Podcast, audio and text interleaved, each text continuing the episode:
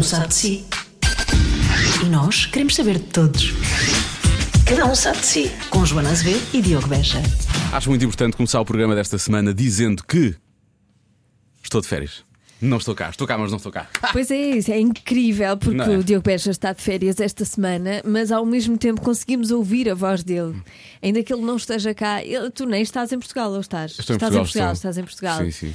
Mas não estás. eh, Não no estou estúdio. perto, não estou perto, estás não, estou no perto, estúdio. Estás longe. E estou, estou, estou de férias eh, com a esperança, marquei estas férias exatamente naquela semana, aquelas semanas de grande calor, sabes? Estava, não se aguentava. A pensar, e toda a gente dizia, ah, não vais ver mais, agora até maio. E eu pensei, olha, nem é tarde nem é cedo, vou já marcar férias para um sítio onde uma pessoa possa aproveitar a praia. E de facto, num mês que normalmente não chove, não é? Abril. Abril Águas Mil. Eh, e portanto, o que é que vai acontecer na próxima- nesta, nesta semana? Nesta semana, o que é que está a acontecer? Uma grande desilusão, não é? Pois. Não sei, pode estar sol, se está sol, não faço E ideia. como é, que tu, como é que tu te estás a sentir de férias? Ai, Joana, muito descansado. O que é que tens feito, Diogo? Olha, Joana, vou-te explicar. Tenho pegado em mim e, e sento-me numa cadeira ao pé da piscina com água aquecida, porque lá fora está impossível.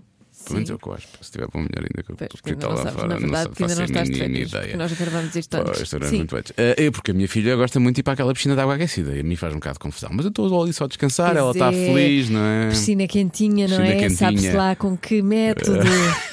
Eu espero que seja com tipo uma caldeira.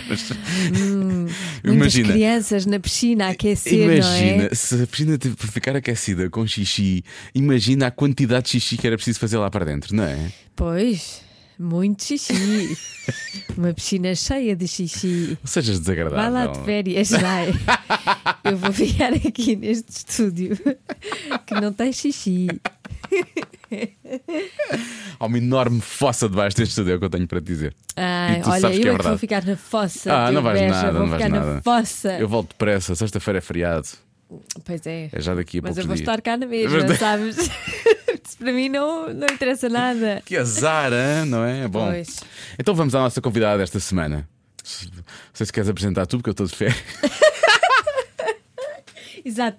Trabalha, trabalha que eu estou de Faz- faz férias. lá tu, e então, esta semana temos connosco a simpática Muito simpática. Carminho. É Carminho, nós gostámos muito de falar com ela. Ahm, há aqui uma coisa, eu só tinha estado com ela uma vez, que me lembro. Hum. Assim, a falar mesmo. Cruzámos aqui com ela. Olha, quando entrevistámos o Arturito, o Henrique Erche. Ah, pois foi, ela, tinha vindo aqui. ela tinha vindo aqui à, à- à Ana a Ana Martins, Martins. Sim, ao podcast ao Whitestein. Já agora mais um podcast da rádio comercial, tem mesmo de, de- de ouvir. É sobre viagens. É sobre viagens. E acho que ela falou sobre. Uma viagem que fez. Sim, uma viagem. Eu queria dizer já qual é a viagem. Eu tenho aqui. Não foi Índia? Não, se calhar não foi. Foi capaz de ter sido da Índia, é capaz de ter sido da Índia. Eh, mas pronto, se procurar pelo. Se Sim, procurar procura, pelo. faça alguma coisa Sim, também, também não é? podemos ser sempre nós, aqui. quer dizer, somos sempre nós, sempre Quer dizer, nós, sempre o Diogo nós. está de férias. Eu- Eu, estou cansada porque estou a, traba- a trabalhar demasiado. E eu já estou cansado por estar de férias e estar a pensar nisso. E portanto, se calhar fazia alguma coisa também. Não, Eu acho que-. Eu acho que é Índia, por acaso. Eu não tenho aqui. Eu tenho que é ideia que é, mas se calhar não é. Estava aqui vendo também. nos meus podcasts, mas acho que é Tenho Índia. ideia de Acho que tanta é coisa e depois afinal não é. Ah, tanta coisa, tanta coisa. Como o tempo, eu também pensava que estava bom tempo e olha para isto. Bom, Sim. enfim, não vamos falar sobre isso. Ah, a Carminho foi incrível, falou-nos das viagens, falou-nos de, de, de porque, é que- porque é que o fado entrou na vida dela, porque é que nunca mais saiu.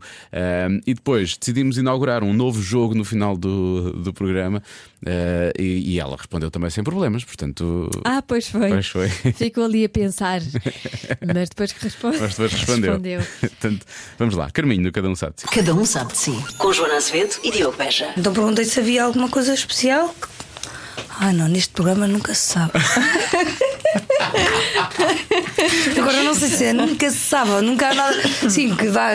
Ou nunca se sabe. Tudo pode acontecer. Não, é é um bocado. eh, Acho que tem um bocado a ver com como a conversa vai fluindo, basicamente é isso. Tem a ver Sim. com isso. Não... É preciso pôr João? Se quiseres, Se se te quiseres. sentires confortável a ouvir-te, sim. Sim. Há quem use, há quem não use. Ok. Está bom para vocês. Mas diz-me uma coisa, já estou a gravar. Ok. Tu, eh, estás com receio, é isso? Não me sinto nada ameaçada. Estas duas tristes figuras. Não, isto pode ser muita coisa. Agora, ameaçador não é de Não, certeza. ameaçador não é de Não. certeza. Não, não. Não te sintas só, mal, não há só problema. agora é que eu percebi as duas tristes figuras. Não, nada. Vocês são, são eh, até muito afáveis de- de- Ah, Obrigado. Somos, somos mansinhos. O tom de voz é manso, agora nunca se sabe o que é que pode Oh, isto começa assim com o todo de voz de manso e depois terminamos com perguntas super difíceis e coisas muito. Vamos a isso. Mas tu, tu és uma. Agora, eu não ia nunca por aqui, mas já que estamos a falar disso, que é o caso do ameaçador e não sei o que disseste. Não, vocês não são ameaçadores. Tu tens assim algum curso de defesa pessoal, alguma coisa assim do género. Tu pareceste-me que te conseguias defender quando disseste isso, percebes? Acho que, acho que a vida vai, vai nos ensinando a fazer isso aos Ok. poucos. E, e o, o que tu podias perguntar é: já te sentiste completamente sem skills eh, de- para defender? E eu iria dizer: sim, já fui a maior totó eh, que, que Deus pôs no mundo, mais inocente, acho eu. Eh, Fomos todos a dada Ah, altura. foi é? Fomos Exato. todos, Era o mas, que eu ia dizer, mas, fomos todos. Talvez por ser a última de quatro irmãos, fui muito protegida e, e acho que isso também acabou por, por tornar mais tardio o meu wake-up call para, para o mundo real. Para a realidade, na verdade, não. é? Sim, e então isso está presente em mim e eu acho que isso é engraçado a pergunta porque é mais pelo oposto. E eram mais, ra- eram mais, eram mais, eh, eram mais, mais rapazes ou mais raparigas? Somos eh, pares. A minha irmã mais velha, a Mariana, depois o Francisco, o Rodrigo e eu. Ah, ok. Pois eras a menina, não é? Eu era a menina, depois dois rapazes, assim, uma coisa um bocadinho. A minha irmã, pronto, já era uma adolescente quase, quando eu- Temos seis anos de diferença. Por isso. Seis anos de Uma diferença. adolescente. Vocês foram todos seguidinhos. Sim. Os nossos pais não, tiveram, não, não quiseram ter assim muito. É aquela coisa, não podemos é guardar as fraldas. Guardamos as fraldas, está tudo estragado, não é? Vamos já ter outro, vamos já ter outro. Eh, São outros tempos. E hum, vivíamos no Algarve, um bocadinho pacato, não é? Pois. Às vezes não tinha sinal, sinal de parabólica. E tinhas parabólica, que era uma Não sorte. havia televisão. Eu tinha uma antena interna. não tinha parabólica, não. Mas tu nasceste em Lisboa. Nasci em Lisboa. Foste para o Algarve depois. Com dois anos, dois anos e pouco. Fui para o Algarve e fui para uma, para uma aldeia que ao pé da serra, ou seja, estou mais perto do mar agora do que estava quando vivia no Algarve. Depois estavas mais, mais para dentro. Estava no, no, no pé da serra que se chama hum, Paderne. Ah, Paderne. repara a minha, a minha, a minha reação. Ah, para dentro, porque já vi muitas um- vezes, já vi muitas vezes lá as um placas. restaurante ótimo, não é? Deve ser Não é por causa das por isso. placas, é por causa das placas. Mas sim, de- provavelmente há Mas restaurante- tem? Tem restaurantes bons? Tem lá um restaurante genial que se chama o Veneza. E não se percebe porque é que se chama Veneza, é uma das perguntas que eu queria lhe fazer a eles, porque Se alguém tiver a ouvir, que possa aquilo é comida portuguesa, não tem nada, de- não tem nada a ver com a Itália, é em Paderne. Se cá o senhor Tem um- viveu, viveu em Veneza durante. Talvez. Ou foi a Veneza uma vez e gostou muito? Conheceram-se Tem lá. uma garrafeira espetacular e a pessoa almoça ou janta no meio da garrafeira. É muito bonito. Ah, eu adoro isso. É. Há restaurantes que são assim, eu adoro, adoro isso. Posso já dizer dois, vou já dizer dois, posso? Adoro Sim. estas coisas. O Orelhas em Queijas, Sim. lá, está ao lado, estamos ao lado da garrafeira, a garrafeira é uma, é uma grande câmara frigorífica, mas pronto, mas está lá e tem, tem lá 20 tipo 10 mil euros e não sei o quê. E o, e o Pão Saloio que fica perto da Lourinhã, em Toledo, uma vilazinha, uma aldeia pequenina ali perto da Lourinhã, que as paredes da, da, da- sala de Isso jantar. devia ser são tudo só- anotado. Acho Mas toma nota, toma nota. E o bacalhau, aí é bacalhau. Ele vem assim um enorme tabuleiro de bacalhau com batatas a murro e ele está a boiar em azeite. É que às vezes nós estamos na estrada e vamos, e vamos com tempo, por exemplo, para almoçar. Então onde é que almoçamos? E, e a tendência é ficarmos logo ali numa bomba de gasolina. E Eu, eu tenho sempre a, é a Nunca, força claro. de conseguir fazer um pequeno desvio.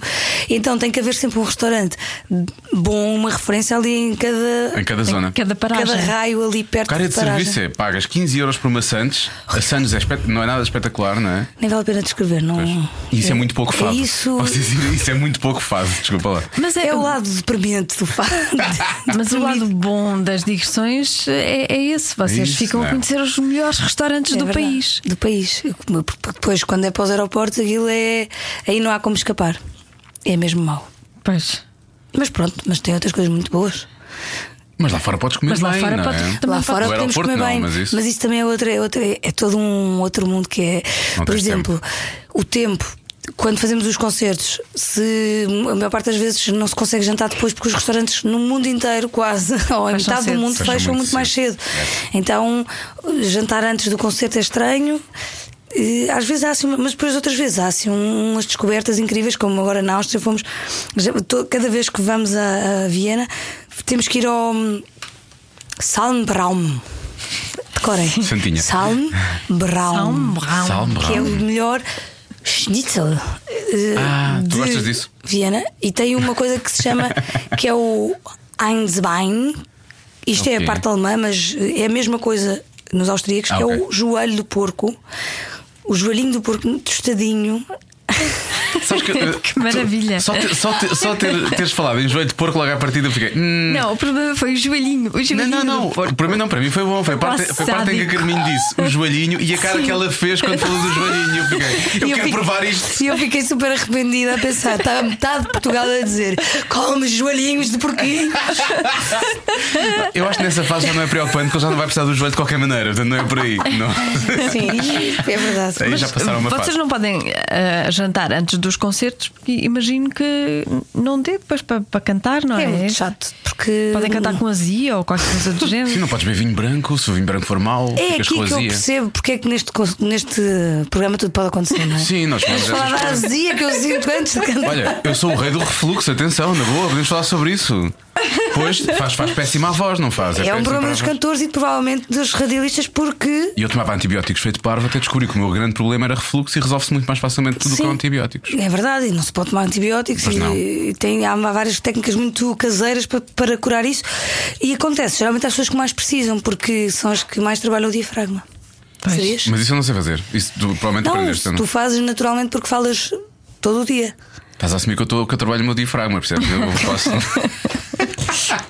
Que mesinhas é que há? Que mesinhas é que há? Olha, eh, deves eh, dormir um bocadinho inclinada, não Exato. deves dormir completamente na horizontal. Mas não é, pôr, não é pôr uma almofada debaixo do colchão, que é uma coisa que muita gente faz. O próprio, se puderes arranjar um estrado que suba realmente. Não, tem mesmo que ser um, um colchão de, de 120 mil euros, é isso que estás a Mas sugerir. é, foi o, que disse, o- foi o que disse o professor na altura, quando eu falei com ele. Sim. Tens que arranjar, se não tiveres um, não tiveres budget para este colchão que, que- Não, um estrado, olha, aqueles, aqueles da- dos hospitais, com Nos comando e tudo. Nos bebés põe-se um dossiê debaixo do colchão. É, isso é a para mesma ficar cabeça Almofadas, técnica. a minha filha punha almofadas debaixo da. da- da- E depois é não beber café, tentar não beber água antes de dormir, nem, nem comidas muito pesadas. Comer duas horas antes também. Comer duas horas antes de nos Dar deitar. uma voltinha 10 minutos a pé antes.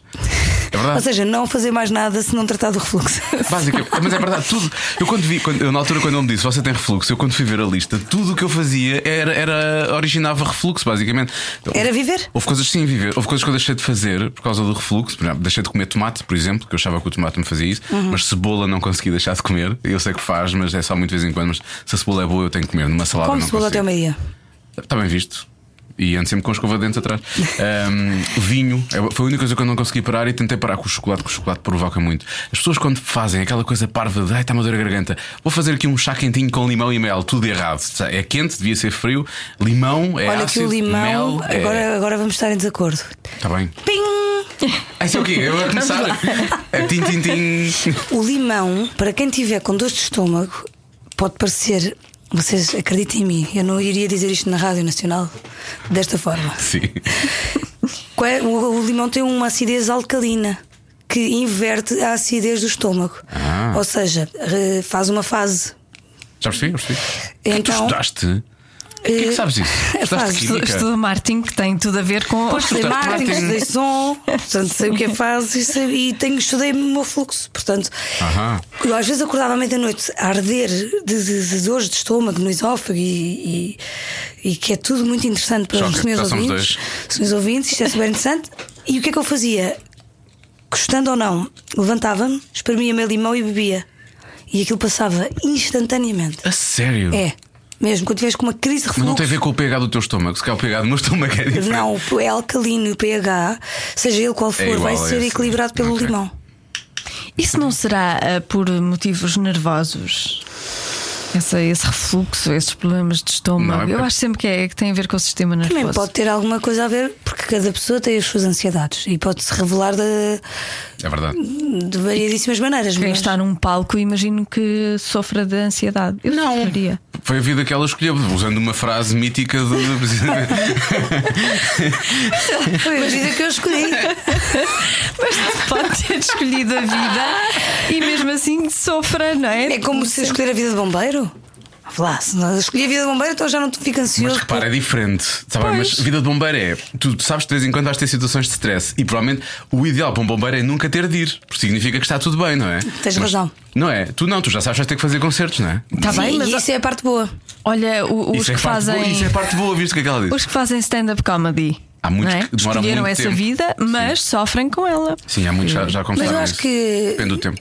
É assim, sinceramente, o que faz sofrer não é o facto de ter de encarar um público. Ah, Eu acho que um artista tem uma ansiedade natural de expressar e de, e de conseguir exprimir aquilo que realmente sente.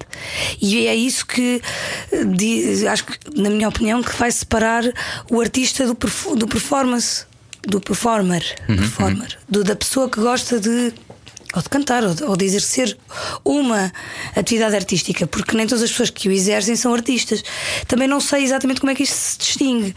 Sei é que eh, não ter ansiedade, como tu dizes, eh, antes de cantar, é um- não deve ser sinal de, de, de estar muito a coisas- sério do que no que se está a fazer, não é? Portanto, acredito que.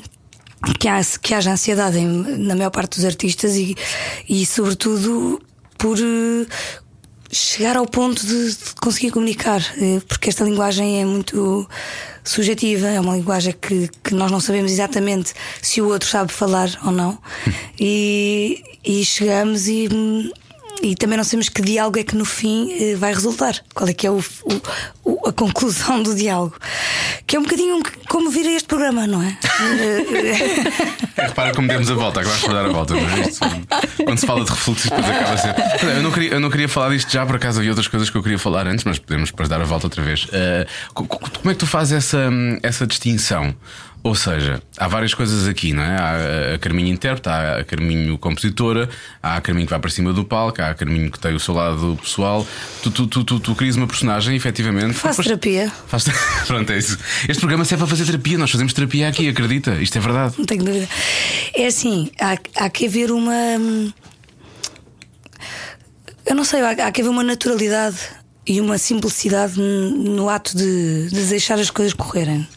Eh, Quando eu comecei a, a assumir as, as canções que, que- que fazia, as letras que escrevia, as canções, e neste disco é algo completamente natural, isso isso começou também a tornar-se mais, mais simples e a fundir-se de uma forma muito própria. Natural. Porque também quando eu escolho as canções de outros, quando eu peço uma canção e escolho, e, e aí sim, se calhar é aí que está a, a questão toda, que é eu escolho mesmo só aquilo que gosto, eu não aceito uma coisa, ou cantar uma coisa só porque vou fazer um favor a alguém. E isso é uma, uma condição que se deve pôr à partida de, de compromisso com quem, a quem se pede uma canção, porque nem sempre nós queremos cantar certas coisas e os compositores nem sempre vão escrever aquilo que nós sentimos. E é tudo perfeitamente natural e, e aceitável, todas as pessoas percebem isso. Ou quando tiras alguma coisa de um livro que realmente diz respeito, aquelas canções passam a ser tão tuas como se, como se fossem escritas por ti. Portanto, eu já às vezes fico. Não é que eu não saiba exatamente quais é que eu escrevi ou não, e, e eu não me atiro logo para as que foram escritas pelo Pedro Homem de Mel, estás a ver? como quem diz, ah, já nem sei se fui eu que escrevi isto ou não. Mas eh, quando estou a cantar, canto uma outra história. Não, não me estou a cantar a. Estou a cantar-me a mim, a, inter- a- a compositora deste tema. Eu não me estou a lembrar se fui eu que escrevi ou se foi aquela pessoa que escreveu. Eu estou é, a seguir a linha interpretativa que eu desenhei também para, para sentir aquelas palavras e, e para muitos às vezes que me remetem no momento em que estou a cantar que, que são inesperados. Aí sim, são muitas vezes vou parar a lugares, a memórias que já não, já não me lembrava, coisas que já não, que já não sabia, sensações e sentimentos Não faz mal, Tá eu percebo, eu percebo, estás a ficar emocionada, eu percebo que se bate no microfone. eh, mais profunda e outras vezes não, não se sente nada. Isso não é fazer terapia também, de certa forma. Ah, Então não é? Ou obrigar a fazer. Quer dizer, não sei, porque eu acho que a terapia eh, pressupõe que tu te trates, não é? E que tu compreendas, ou seja, racionalizes as tuas emoções e aquilo e os teus comportamentos. Nós todos temos comportamentos que muitas vezes vêm vêm de, de- de experiências, de, de- memórias, de, coisas que nós não sabemos explicar. E quando as, as explicamos um- várias vezes e tentamos relacioná-las, criamos pontos. E quando criamos pontos, o objetivo é, sobretudo, criar mecanismos de defesa para nós vivermos melhor.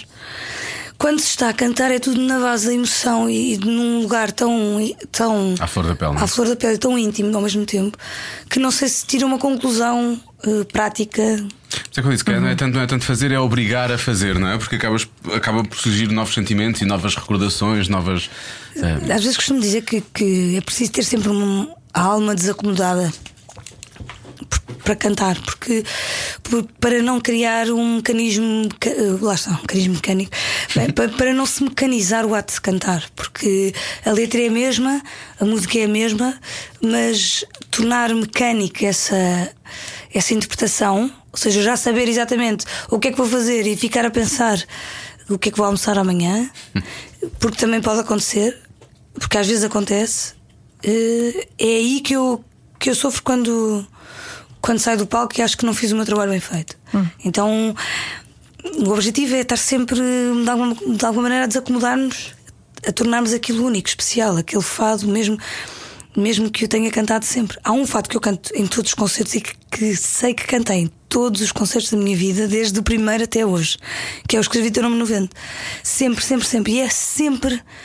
É, é difícil, parece um clichê, parece uma, uma mentira, mas é sempre diferente, é sempre especial, é sempre. Qualquer coisa me traz novo a- aquele fado, é impressionante. Talvez porque gosto mesmo muito dele, me identifico muito com ele e, e, e, e dê espaço à ambiguidade. Ok. Que se for uma história muito objetiva, não há muito Não há, espaço. volta, não há grande volta que possas dar, não é? Sim. Ah, não é? Mas isso depende do público ou não? Claro. Por acaso era isso que eu ia perguntar: se o público tinha Sister. uma. Sim, O livro tem uma função. tem uma função importante. não é? importantíssima, totalmente determinante eh, no, no resultado do concerto. E eu também digo isso porque a eles, porque e digo, é uma coisa engraçada que é, estamos a fazer uma turnê, já fiz não sei quantos concertos, e a única coisa que mudou aqui realmente. O único elemento diferenciador aqui são vocês. e eles ficam assim surpreendidos. A reação é sempre gira. E e por isso, nós todos estamos a fazer o mesmo concerto. Claro que não somos máquinas, claro que estamos diferentes, mas aquilo que, que muda realmente aqui são vocês. Portanto, cada concerto é único por causa do público, porque se sente mais. hum, entregue, mais reativo ou mais tímido, ou- e todas as reações devem ser encaradas com, com respeito, porque nem todas querem dizer o mesmo. Ou seja, um público em silêncio não quer dizer que não esteja a gostar. Eh, depende do sítio e Sim. depende de quem é. Pode Até porque tão- o fado tem muito aquela coisa silêncio que se vai cantar o Sim. fado, não é? Por exemplo, no- em países como a Áustria ou assim, onde, onde eles estão muito habituados a assistir a concertos clássicos, só começam a bater palmas quando acaba de soar o último harmónico da guitarra. E cá em Portugal é quando eu acabo. Está toda a gente em cima das Sim, guitarras sim, já estão sim, a bater sim. palmas.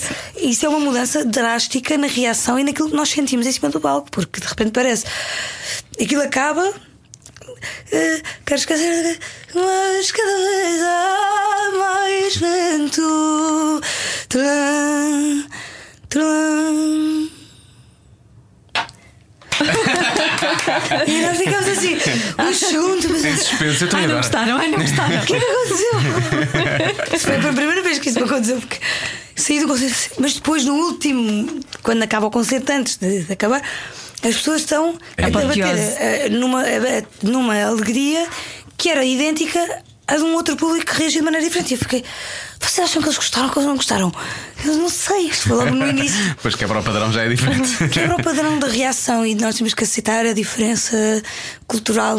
E essa diferença cultural também é muito rica e traz-nos muita, também muita matéria-prima. Eu não quero que isto seja um clichê, mas muitas vezes faço esta pergunta, portanto é um clichê de certa forma. Mas qual é assim, o público mais eh, estranho para o qual já, já atuaste? Mais estranho. Mais estranho assim, mais diferente, vá. Não queres chamar estranho, estranho parece ter uma conotação negativa. Não é estranho. Mas, mas por ser exótico, por ser longe, por ser. eh, Depende, por exemplo, eu falei do Japão, não sei se já foste tocar nos. eh, Ainda não fui ao Japão, mas já fui à China eh, e à Coreia, por exemplo. Ok. Que para nós deste lado. Vou são- assumir que foi à do Sul, não é? Assumiste bem, infelizmente. Infelizmente, sim. Hum, eu, por exemplo, estamos aqui deste lado, parece que a China e a Coreia estão tipo a 10 minutos de carro, não é? Porque eles são parecidos.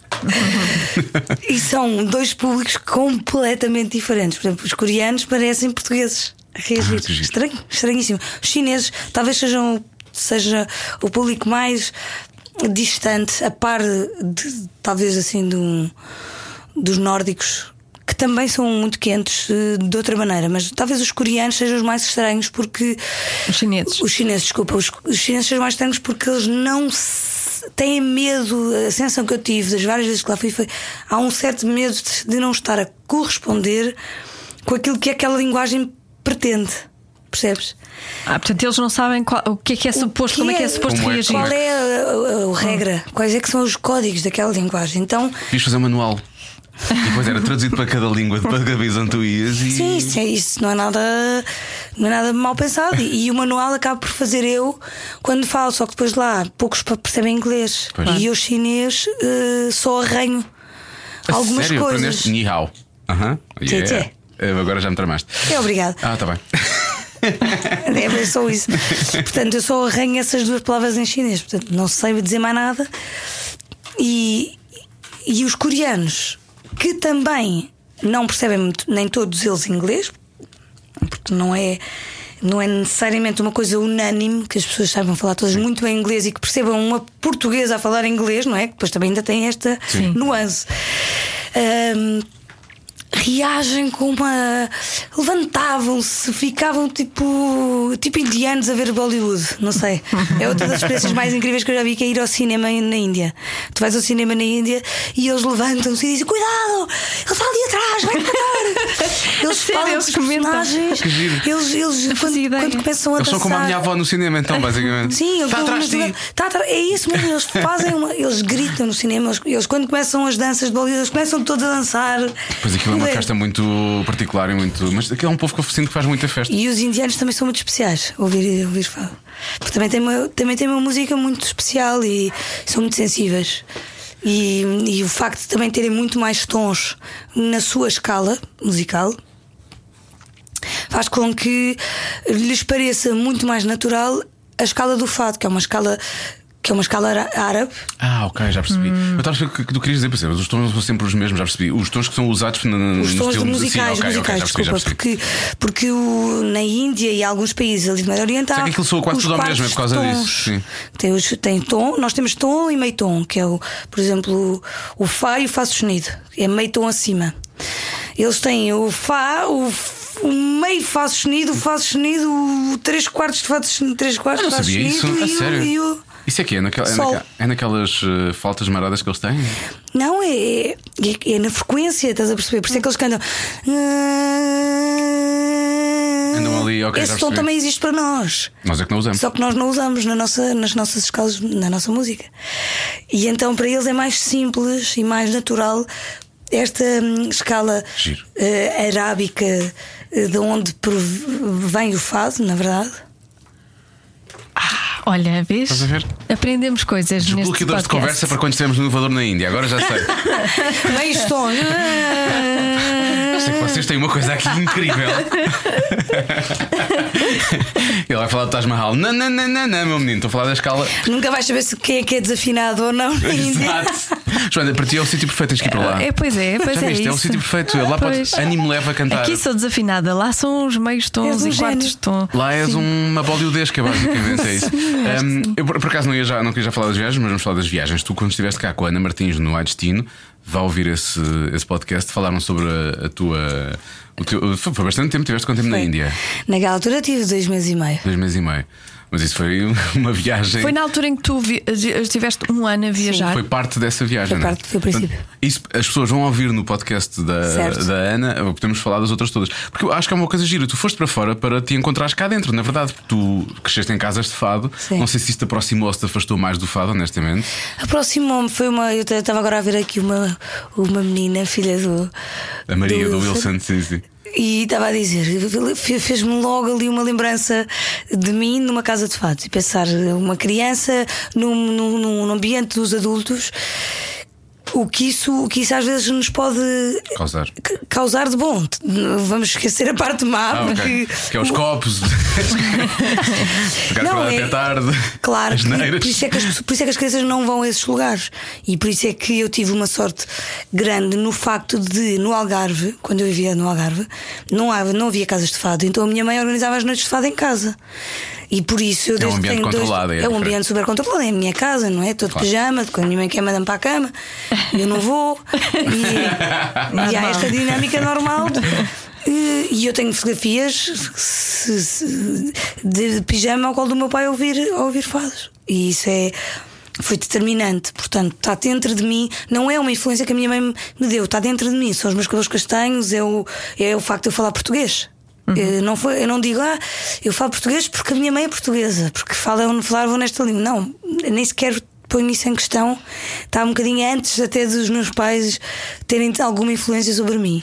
e depois, claro que o facto da minha mãe cantar e de cantar bem, de, de eu ficar curiosa e de eu perguntar coisas sobre isso, que me ajudou imenso.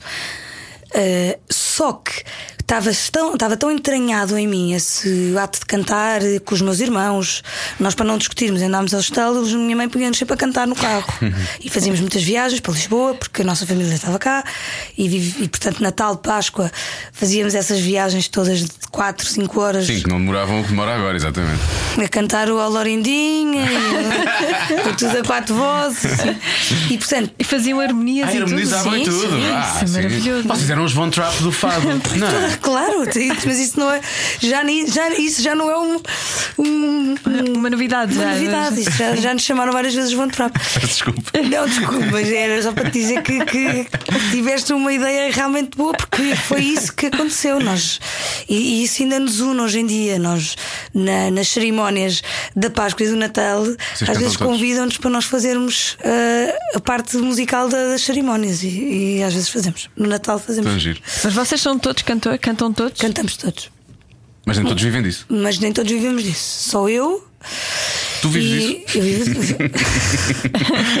eu vivo com isso. e depois O Francisco? o não é? Francisco, o Rodrigo é arquiteto, mas também canta em casas de fado, também vai também vivendo com isso. e a minha irmã não, mas também canta muito bem. Uh, o meu cunhado também canta, quer dizer, uma, uma, uma festa. E os meus sobrinhos são obrigados a cantar. Pronto. Mas pronto, e depois, como era tão natural, eu, eu achei que tinha que tirar um curso, estudar, ter um computador, ter um horário para ser alguém, porque nunca me ocorreu que isto pudesse ser uma profissão. Era tão natural. Como pensar que vou ser tradutora de português para português, estás a? Exato. que, que, que na verdade não, não te ocorre. Eh, Em alguns casos, às vezes era preciso, mas. Claro que era, e continua, e isso é importante, não é? Que agora são parentes, já que esta conversa dá para isso. Lembrou-me logo aquela uma frase que eu uma vez pedi ao Chico, quando que gravei uma canção do Chico Buarque. E pedi-lhe para trocar um, você por um tu. Ui. Mandei-lhe um, um e-mail e disse: Eu vou-lhe pedir uma coisa que não se pede a ninguém, mas você é o poeta desta canção e eu queria muito cantar, estou a ouvir, não sei o quê. E ele demorou imenso a responder, e depois, passado um, um imenso, foi um dia. que eu achei Sim, tipo mas tu um à ano. espera, ele vai responder em 5 minutos. Foi horrível, tipo, foi horrível aquela espera. E depois, no fim, lá veio a resposta e ele diz: Querida Carminho, pensei bem no teu assunto, nos teus argumentos, aceito mudar, mas só com uma condição, desde que eu seja acreditado como tradutor de mim mesmo para a minha própria língua. Ah, muito bom. Portanto, faz sentido. Faz sentido. Faz sentido. de Faz mim mesmo para a minha própria língua. Pronto, e então eu fui tirar um curso de marketing e publicidade e fui estudar e fui sair de lá com um canudo na mão e um lenço de papel no outro, estava tristíssima. Agora vou ter que ser mais chorar, agora vou ter que ser isto, não é? Não tenho mais nada. Mas alguma vez ficaste a, a fazer isso ou não? Não. Ou foste logo fazer a viagem, a tal viagem que Eu durou um ainda ano? fiz ali uma coisa meio social, percebes, numa ONG. eh, trabalhei porque vinha tentar eh, mostrar que era publicitário, que sabia comunicar e que sabia fazer copies. e até sei. Depois vim a perceber que esse curso me deu imensas qualidades, imensas, imensos skills. Tu usas e- isso quando, quando estás a compor? A compor, não, mas Ah. a trabalhar. Porque isto não é só cantar. É trabalhar a tua marca também, não é? Claro, e, sentir o que, o que eu acho que, que. Como é que eu me comunico, como é que eu me apresento, o que é que eu represento. E essa visão e ter noção de que há um espaço entre aquilo que eu sou e aquilo que os outros recebem e que eu tenho que me esforçar para que isso. Se- seja visto com a mesma imagem é muito interessante também. Por exemplo, quando eu comecei a cantar no. Eu estou a mostrar as histórias todas, mas quando, quando comecei a cantar em palco, foi muito difícil para mim perceber que hum, a, a minha voz sem microfone numa casa de fados era completamente diferente de uma voz amplificada. E isso deve ser difícil também para quem está a ouvir perceber, mas, mas é, dif- é diferente. É e até eu voz perceber como é que eu tinha que projetar a voz para, se- para que as pessoas ouvissem aquilo que eu queria ou queria efetivamente que elas ouvissem, que para mim era só cantar numa casa de fados. Eu fazia a dinâmica, mais baixo, mais alto, podia dar a intenção, eh, gerir, fazer a dinâmica no, ao vivo numa casa de fados é só fazê-la. Quando estou amplificada, tenho, que, tenho um microfone entre mim e a voz. Tens que e a- afastar o microfone, aproximar. Tem que haver várias, várias técnicas e isso foi um- uma descoberta para mim. E, e essa comunicação acabou por me dar jeito, este curso de marketing e publicidade, e várias, em várias áreas, não só o próprio skill de tirar um curso, não é? De ter que apresentar trabalho. Isso foste tu ou foram os teus pais? Quem é que falou da coisa do canuto? Fui Porque eu. bocado tu- Pareceu-me que foste tu, sim, pelo que estavas a dizer, pareceu-me que foste tu. Fui eu, os meus pais nunca nunca nos hum, nunca nos Impuseram. impuseram nada. Não- eu, eu tenho outra, outra imagem do meu pai muito forte que é o meu pai nunca me disse que não. O meu pai dizia-me, eu não fazia assim, eu não faria assim. e aquilo doía-me muito mais do que se eu me tivesse a dizer que não. Porque Não estava a dizer que a tua solução era errada. Não. Estava só a dizer que há outro caminho. Há outro não caminho, é... mas isso punha muito mais em xeque e muito mais responsabilidade em cima que é. Então, se eu não escolher como o meu pai, eu vou ter que ter a certeza de que eu estou é segura Claro. da minha opção. Isso é bom, isso é ótimo. Acho isso É ótimo. uma, um- eu achei hoje que, que olho para ele, acho que Acho isso incrível. Pois eu ia perguntar-te se tu nunca passaste pela fase de contradizer a essência do- dos, teu- do- dos teus pais, não é? Que era o fado, por exemplo, chegar lá e dizer não, eu gosto é de rock. Não é? Engraçado. Mas se calhar, como os teus pais não te impuseram, se calhar não sentiste a eu necessidade. não sentia essa necessidade, mas sentia a necessidade de proteger o fado, que foi outra fase diferente disso, mas que era contra os com meus colegas da escola. Porque os meus colegas da escola gozavam com o facto, com o facto de eu cantar fado. Pois. Hoje em dia o fado passa uma fase, acho eu, muito boa. Tem passado nos últimos vá, 10 anos, talvez, não sei. Desde que tu apareceste, na verdade, desde que lançaste o meu disco. do- do fado. Obrigada. Mas antes disso, e tu disseste isso numa entrevista, o fado não era cool quando tu estavas a crescer, não Fado não era cool. Não e, era cool. e- e, por exemplo, hoje uma fadista é cool e, portanto, ser fadista, até podes nem gostar muito do género, mas está dentro da- do panorama musical. O fado era uma coisa que estava à parte do resto do panorama musical indie, rock, pop, português. Eh, que também já tinha tido uma época de ouro, porque o fado é um ciclo, e na Amália, e antes mesmo da Amália, as casas de fado e os fadistas eram os símbolos nacionais, e depois era de tal, de tal maneira um símbolo nacional que teve que se cortar com esse símbolo, não é? Dada a nossa história, e a história fala sobre isso, que acabou por, por se representar de tal maneira um símbolo que já estávamos a ter que contrariar o fado devido à Revolução e a muitas outras revoluções internas que as, que as gerações que vieram a seguir fizeram. Na minha altura, eh, havia os filhos ou das pessoas que continuam, nunca pararam de cantar o fado, que é um nicho, ou os filhos das pessoas que só voltaram um bocadinho contra isso. Portanto, não sabiam bem porque é que não gostavam os meus colegas, mas em casa aquilo era boring, Normal, era chato. sim. Não, eu não, os meus pais acham chato porque eh, vinham já com essa ideia de casa. Mas lá está. Mas, Sim, nunca era a contra- música do regime, não é? mas não contrariaram nem futebol nem Fátima. Pois é verdade, Não é? nunca contrariaram. É verdade. Porque assim, Fátima. Eh, e assim como o futebol, Fátima é, é Deus e Deus é, um, é um, uma entidade que é difícil de contrariar, que não, não tem Certo. modas, percebes? Mais ou menos intemporal, sim, eu É percebo. intemporal. Há sempre uma ânsia interna de um, do homem, mesmo que ateu, mesmo que de procurar qualquer coisa que lhe responda às suas dúvidas.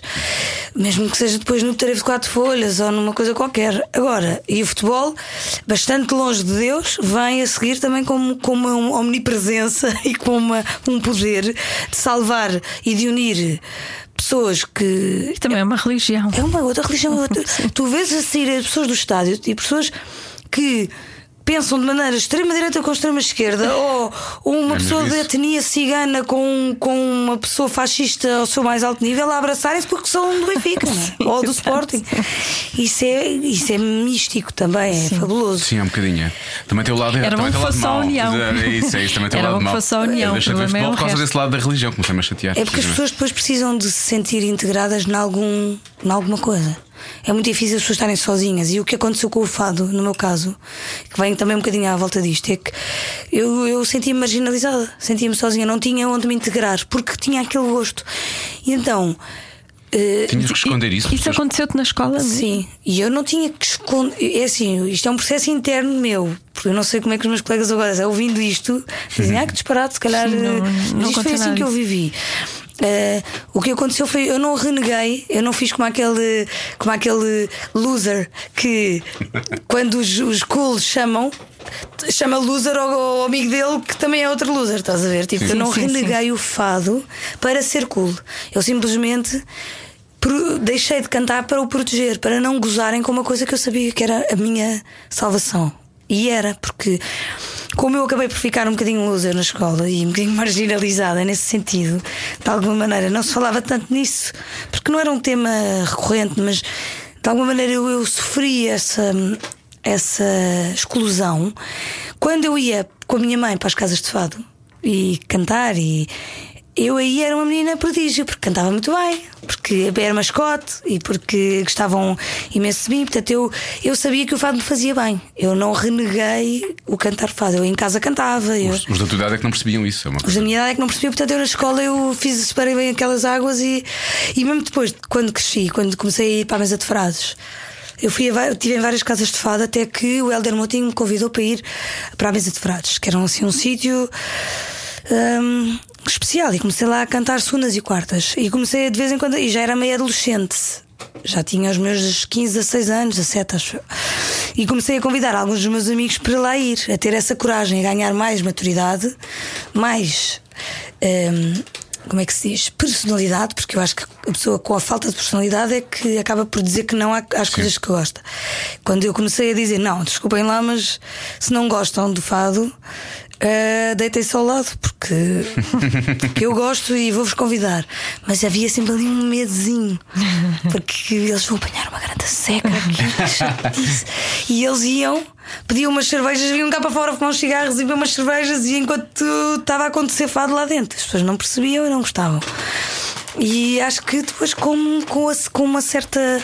com a geração toda e com as pessoas todas que foram fazendo parte da história do fado agora, ah, houve um, um renascer nos últimos 10 anos, 15 anos, veio antes de mim, ah, deste, deste género e acho que. Mas não são muitos, percebes? E, e acho que são, são poucos anos para um género ter tido esta transformação tão grande. Que também pode vir eh, a voltar ao seu lugar Sim.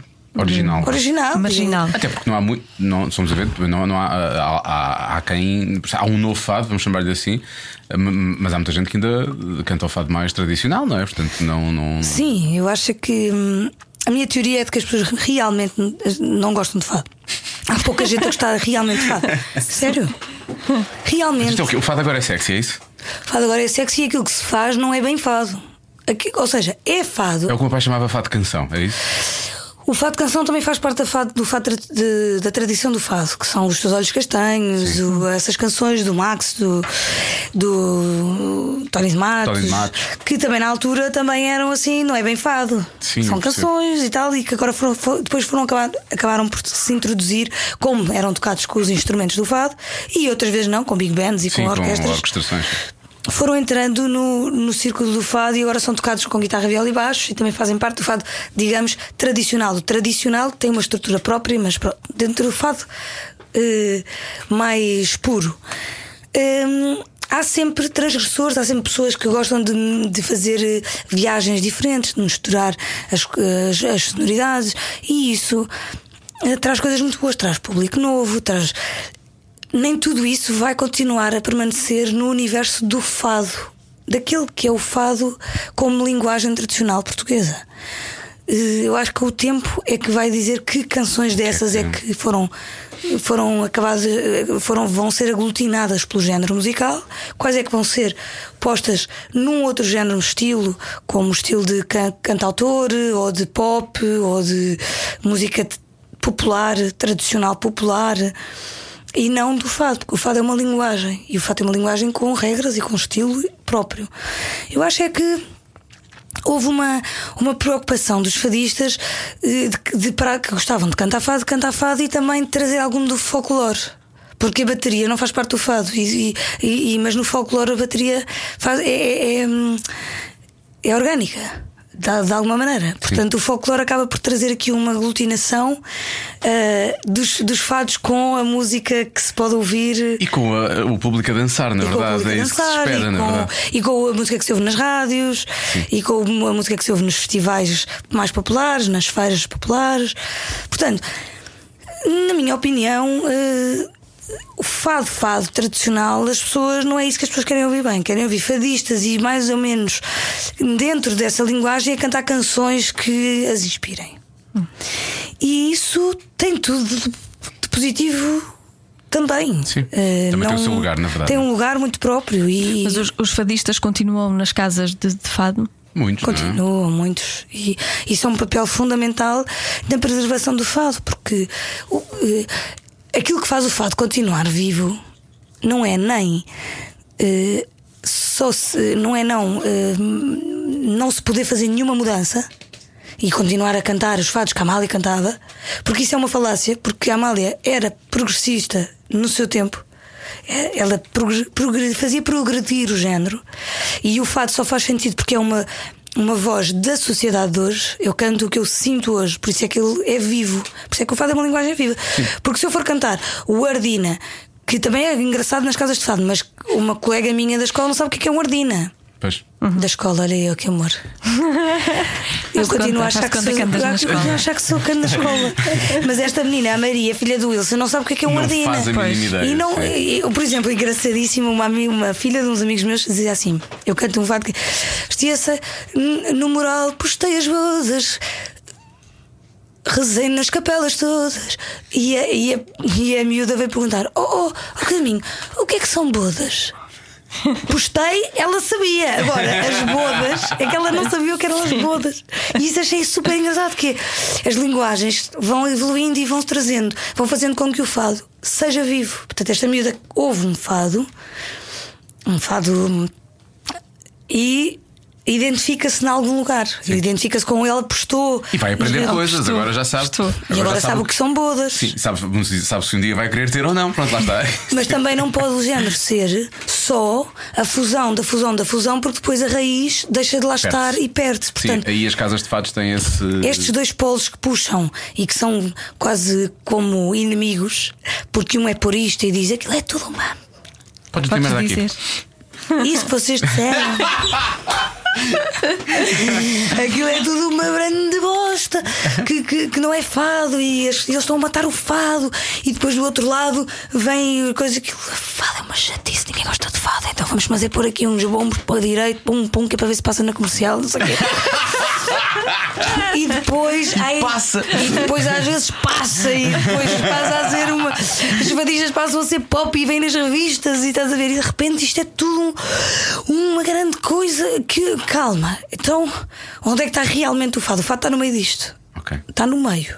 E está bem. O ideal é nunca haver um prós e contras sobre o fado, senão vai. Sabes uma coisa engraçada? É engraçado, é que eu depois incluí no meu disco este pop fado, que é um, um fado que, que, que é assim. Não sei se tu já ouviste esse fado, mas eu vou-te cantar. Vais-me cantar. O fado que é democrata mudou agora de estilo. Pegou-se à arte abstrata em concordata com tudo aquilo. Deixou-se da vadiagem e é todo intelectualizado. Quis aprender a linguagem e a mensagem do pop fado. Opa! Pop agora para o fado é popular. Topa pá, o xarope do pop. Pop à tua galope com o pop. Opa! Estão-se nas pop tintas. Os pop lintras são mais popistas que o fado. Popularizado, pop esticado. Pop estarim, pop lista, pop fadista. Sem reino em pop. Arranjou novos modelos para atrair os mirones. Remendos nos cotovelos e os cabelos à Rolling Stones. Existencial nos diversos rimas de nobres sentidos. Teios trinados dispersos, como estes versos muito atrevidos. Opa! Pop agora, pop fado é popular.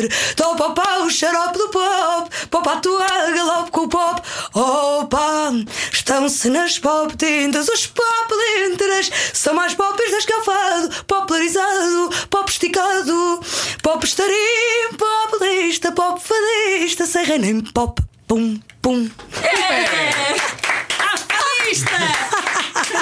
Em dezenas de programas nunca ninguém tinha cantado. Nunca ninguém Foi a cantou. primeira vez que isto aconteceu. Sabes de que ano é que é este fado? Foi incrível. Não sei de que ano este este fado é. Ia sugerir, talvez, quer dizer, 2017, 18, 19, Eu- eu diria 1966. É sério? E foi cantado pelo António Calvário. Portanto, Já é na um- altura havia uma discussão Incrível, sobre isso. não Isso que eu É. queria dizer é que esta discussão do pop e do não pop vem desde sempre. Diziam que a Amália cantava umas operetas que eram da alemã. Lá vem a Amália com as operetas do alemã, aquelas que agora é gaivota. Percebes? Pois. Que é o Com Que Voz, que é a Maria Lisboa. São tudo coisas do ala alemã. Portanto, é, é, é- é- por isso é que eu pus este fado exatamente no disco e é tocada a guitarra elétrica, porque na altura, em 66 também havia aquelas big bands assim mais com, com os instrumentos elétricos a fazerem o puxado do fado. E, Nesta perspectiva de que não vale a pena pelear, monos. Não vale... Esta guerra vai existir, ou seja, este, este dilema vai existir, mas é por isto que o fado continua a existir. Porque é preciso o purista que fica indignado e é preciso o progressista que, que, que canta tudo caminhos, e que explora tudo e que até se usa o fado para se para poder vender uma coisa que não tem nada a ver com fado, que só usa o nome para poder dizer que é português e porque, porque a, imagem, a imagem do fado é muito poderosa, representa Portugal e quer -se ser ouvida no mundo inteiro. Portanto, dizer-se que é fado é sempre poderoso e é sempre importante. Portanto, são importantes estes dois, estes dois lados que, que lutam entre si e que hum, resultam de uma. É uma construção, é isso? Uma construção. É? De- Deixa-me dizer, tu és ótima, és, és maravilhosa nos trava-línguas. Tu dominaste completamente. Eu, eu comecei a ver peso a mais e pensei, É como verdade. é que ela não. Eu como é que ela... eu Sério, foi, foi, sim, sim. foi incrível isso, foi incrível. Mas olha, tenho É boas preciso notícias para ti. No outro dia estive numa festa de aniversário de um amigo meu que é todo do rock. Aliás, acho que a maior parte das pessoas que lá estavam são do rock. E, e uma das pessoas decidiu fazer uma surpresa naquele, naquele jantar, também. Pela, pela ligação que ele tem ao, ao estilo, ele contratou quatro fadistas. De- das casas de fados, precisamente. São pessoas, eu acho que nenhum deles é, é particularmente conhecido, ou seja, não tem discos editados, basicamente. Devem ser meus conhecidos de certeza. Um cristiano, deve Sim. saber quem é, provavelmente. E uh, havia uma miúda que trabalhava lá também. Isto é, ele trabalha na RTP, portanto. Conheci alguns fadistas, sim. de- Devias conhecer de certeza. E então, o que é que aconteceu? Portanto, ficámos assim a olhar uns para os outros e tal. E tipo, olha agora fado. E ele próprio que fazia anos. Pá, pronto, realmente a minha festa era aquilo que fazia aqui sentido era fado. O que é certo é que lá está essa coisa da essência do português. Ca- Cada um foi cantar quatro fados, portanto foram 16 fados. E não sei, eram fados pequeninos, portanto aquilo não durou muito tempo. Se formos a ver, foi Sim. 45 minutos, 50 minutos. Sim, uma hora. As pessoas estiveram caladas e ninguém saiu do lugar. E efetivamente todos conseguiram identificar com algumas da- da- da- das. Com algum da- ou outro. Sim, É porque- impressionante. Porque, tem a ver connosco, mesmo que não, não tenhamos. Meus pais sempre gostaram, meu pai acima de tudo sempre gostou de fado. Cheguei com eles em miúda a uma ou duas casas de fados e portanto fui-me habituando, apesar de não ser o maior consumidor à face da terra. Mas sempre que, que, que estou num sítio onde está a cantar fado, fado, fado, porque é era o que eles estavam a fazer. hum, Há sempre uma certa reverência e, há, e há, efetivamente há uma, há uma ligação emocional com. com Eu com- acho que quando eu dizia que pouca gente gosta de fado, eu acho que as pessoas, eh, na verdade, tem que haver uma predisposição Pois. e um ambiente próprio para te pôr nesse lugar de tu que não que, que chegas ao carro, não vais pôr uma. Um, se calhar um, não é o teu hábito, vai- vais pôr outras coisas, mas. Ponho sempre rádio, sempre se rádio. Tiveres por, se tiveres que- não foste específico o suficiente. Eu ponho, po- eu ponho podcast, eu gosto de ouvir pessoas Ok, a falar, ok. basicamente. Não, eu estou a dizer é na, Sim, rádio na comercial estação. sempre. Não, é? sim, é, é sempre esta estação, é só Se não ouço uma. Por acaso é verdade, vou dizer uma coisa. Eu só ouço rádio. da rádio comercial. Só já a não. Isso já não. Só, por Achas que isso abona a teu favor? Ahm, se eu espreitar- vou dizer uma coisa: se eu espreitar as outras é só para saber o que é que elas estão a fazer, que é para poder fazer melhor. Não posso acreditar. A sério. Sim, eu, eu não ouço muita rádio hoje em dia, para ser honesto. Eu ouço, ouço rádio nas horas de carro, muitas vezes, mas muitas vezes também eh, estou a ouvir podcast. Eu estava há bocado, passei pela Joana, a Joana achou que eu estava ao telefone, mas eu não uso auricular. eu estava a tentar desligar os meus que são Bluetooth e que é táteis e aquele porque eu não consigo desligar aquilo. E eu vinha a ouvir o podcast do, do- Porque nós temos arrasado nas audiências, de resto, do Conan O'Brien. A nível mundial, de resto. E, e, portanto, eu gosto de ouvir pessoas a falar. Sim. Eu habituo-me a ouvir pessoas a Tem falar. de ser, por acaso é muito, é muito bom. É muito bom até para o nosso pré-sleeping. Agora também tenho um coach, sleeping coach. Tens um sleeping coach? Como não sabes dormir? Como assim? Já vos explico, mas eu queria só treinar. Pensava que isso era terminar só para os um- bebés, mas este-. Vamos terminar esse raciocínio, mas é estranho É deixar muito chegar isso no ar. O que é que é um sleeping Diz, coach? diz, né? diz. É, É uma então- pessoa que te ajuda a dormir, na verdade. Mas já. Ensina-te a dormir. E então, eh, só mesmo para terminar, queria dizer que as pessoas, o, o fado tem essa predisposição. Uma coisa são os fadistas tornarem-se agora pessoas na música, tipo Indivíduo Carminho, a Ana Moura, os Ambujos, pessoas que têm uma, um papel, não é? Tem, são artistas que têm a sua própria música e também cantam fados e também cantam outras canções. Portanto, é o artista, não é o género. Outra coisa é o género musical tem uma força muito eh, maior do que os próprios fadistas e do que o próprio fado em si, porque é uma magia que, independentemente de estares a ouvir o Zé, a Diana, que tu não conheces de lado nenhum, mas tens o soar da guitarra portuguesa à tua frente, ao vivo e com uma intensidade e com uma, com uma verdade que é imposta naquelas casas e, e sobretudo nas- no lado mais tradicional, que, que é impossível ser indiferente àquilo. Tu podes é não conseguir consumir aquilo todos os dias e a Sim, todas sim, as sim. horas, mas aquilo não é indiferente. E lá está, não é geracional, com ou seja, não tem a ver com essa geração ver que tu com falaste agora, tem a sim. ver já com o E por isso é que os estrangeiros que não falam uma palavra de português se comunicam Sentem com aquilo. isto, e, não é? E, e- e é isso. Esses teus amigos que iam à, à casa de fado ouvir-te cantar e que iam para a rua beber cervejas vão ver-te cantar Vão. aos concertos? Vão. Agora tiveram que engolir muitos chapos, não é? Engoliram muitos chapos e agora vão e, e, e dizem isso. Dizem como é que tu me ajudaste a compreender, porque depois é um bocadinho como. Eu não percebi nada de. Eu não gostava de ver ténis e hoje sou super fã. É porque percebo as regras. A partir do momento em que eu comecei a Mas- perceber as regras do, do, do ténis, É o manual, é o tal manual. aquilo de repente tornou-se tornou-se um vício ver eu gosto imenso de ver ténis e jogar nem pensar não não tenho vontade nenhuma de pegar uma raca de ténis mas ver aqueles jogadores geniais a- a- a- e as pontes e a forma como eu já sei identificar que aquele é que pontuou que não sei o que foi falta eu já sei ver é como no fado, o fado também tem as suas regras e, e estar, estar numa noite de fado e ir explicando aos meus amigos, eles vão se interessando. E o que é que ela quis dizer? Porquê é que os dois, porquê é que vocês se olharam agora? No meio de um fado, às vezes eu olho para o guitarrista. Quando, ela, quando a fadista faz um, um trejeito ou diz a palavra de uma forma mais sincera, nós sentimos a mesma coisa. É uma coisa estranha porque é uma linguagem, mas que é partilhada. Não é tipo eu sinto uma coisa e tu sentes outra. Sim. Aquilo é mágico exatamente porque há uma alquimia comum, de uma partilha comum. Sim, porque você- lá está, nessa noite, nessa noite, a dada altura, foi o tal primeiro Cristiano que começou a dizer: Este é o não sei quê, fez, fez a Sim. frente um fado, mas vamos fazer em Fá e não sei o quê, não sei. Ou seja, para eles perceberem para onde é que tinham que ir e, Sim. e qual, qual era a progressão de Mesmo que ele não acordes. e- conhecesse o, o- fadista, mesmo que os músicos não conhecessem o fadista, se ele der duas ou três indicações aos depois músicos, vão atrás eles facilmente, sim, sim. E isso é lindo porque há uma. Foi isso também que me levou a este disco Maria. Porque este disco.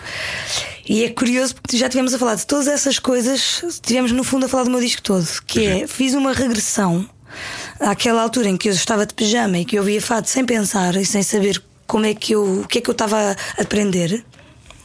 E pensei, agora em adulta, com 34 anos, o que é que eu realmente acho que fado é para mim. E não tem, ou seja, o que é que o género representa para mim, o o que é que eu identifico como fado e o que é que tem que existir numa noite de fado para que seja fado para mim. E não se prende com se é aquele músico, se é aquele instrumento, se é aquela melodia. Prende-se, sobretudo e primeiro que tudo, para mim, Qual- qual é com três teu? coisas. A primeira é uma troca de, emo de emocional eh, através da poesia e da música em comunidade. Portanto, há uma partilha em comunidade de emoções e uma verdade emotiva eh, sob a forma de hum, letra, poe- poesia e música eh, fado, dos fados. E há o, o segundo, que é contar uma história. Tem que haver a forma certa de dizer as palavras e o poema e o fado tem a ver com eu tenho que te- de contar-te uma história e tu tens que perceber a história. Ou ela tem que existir um universo em ti.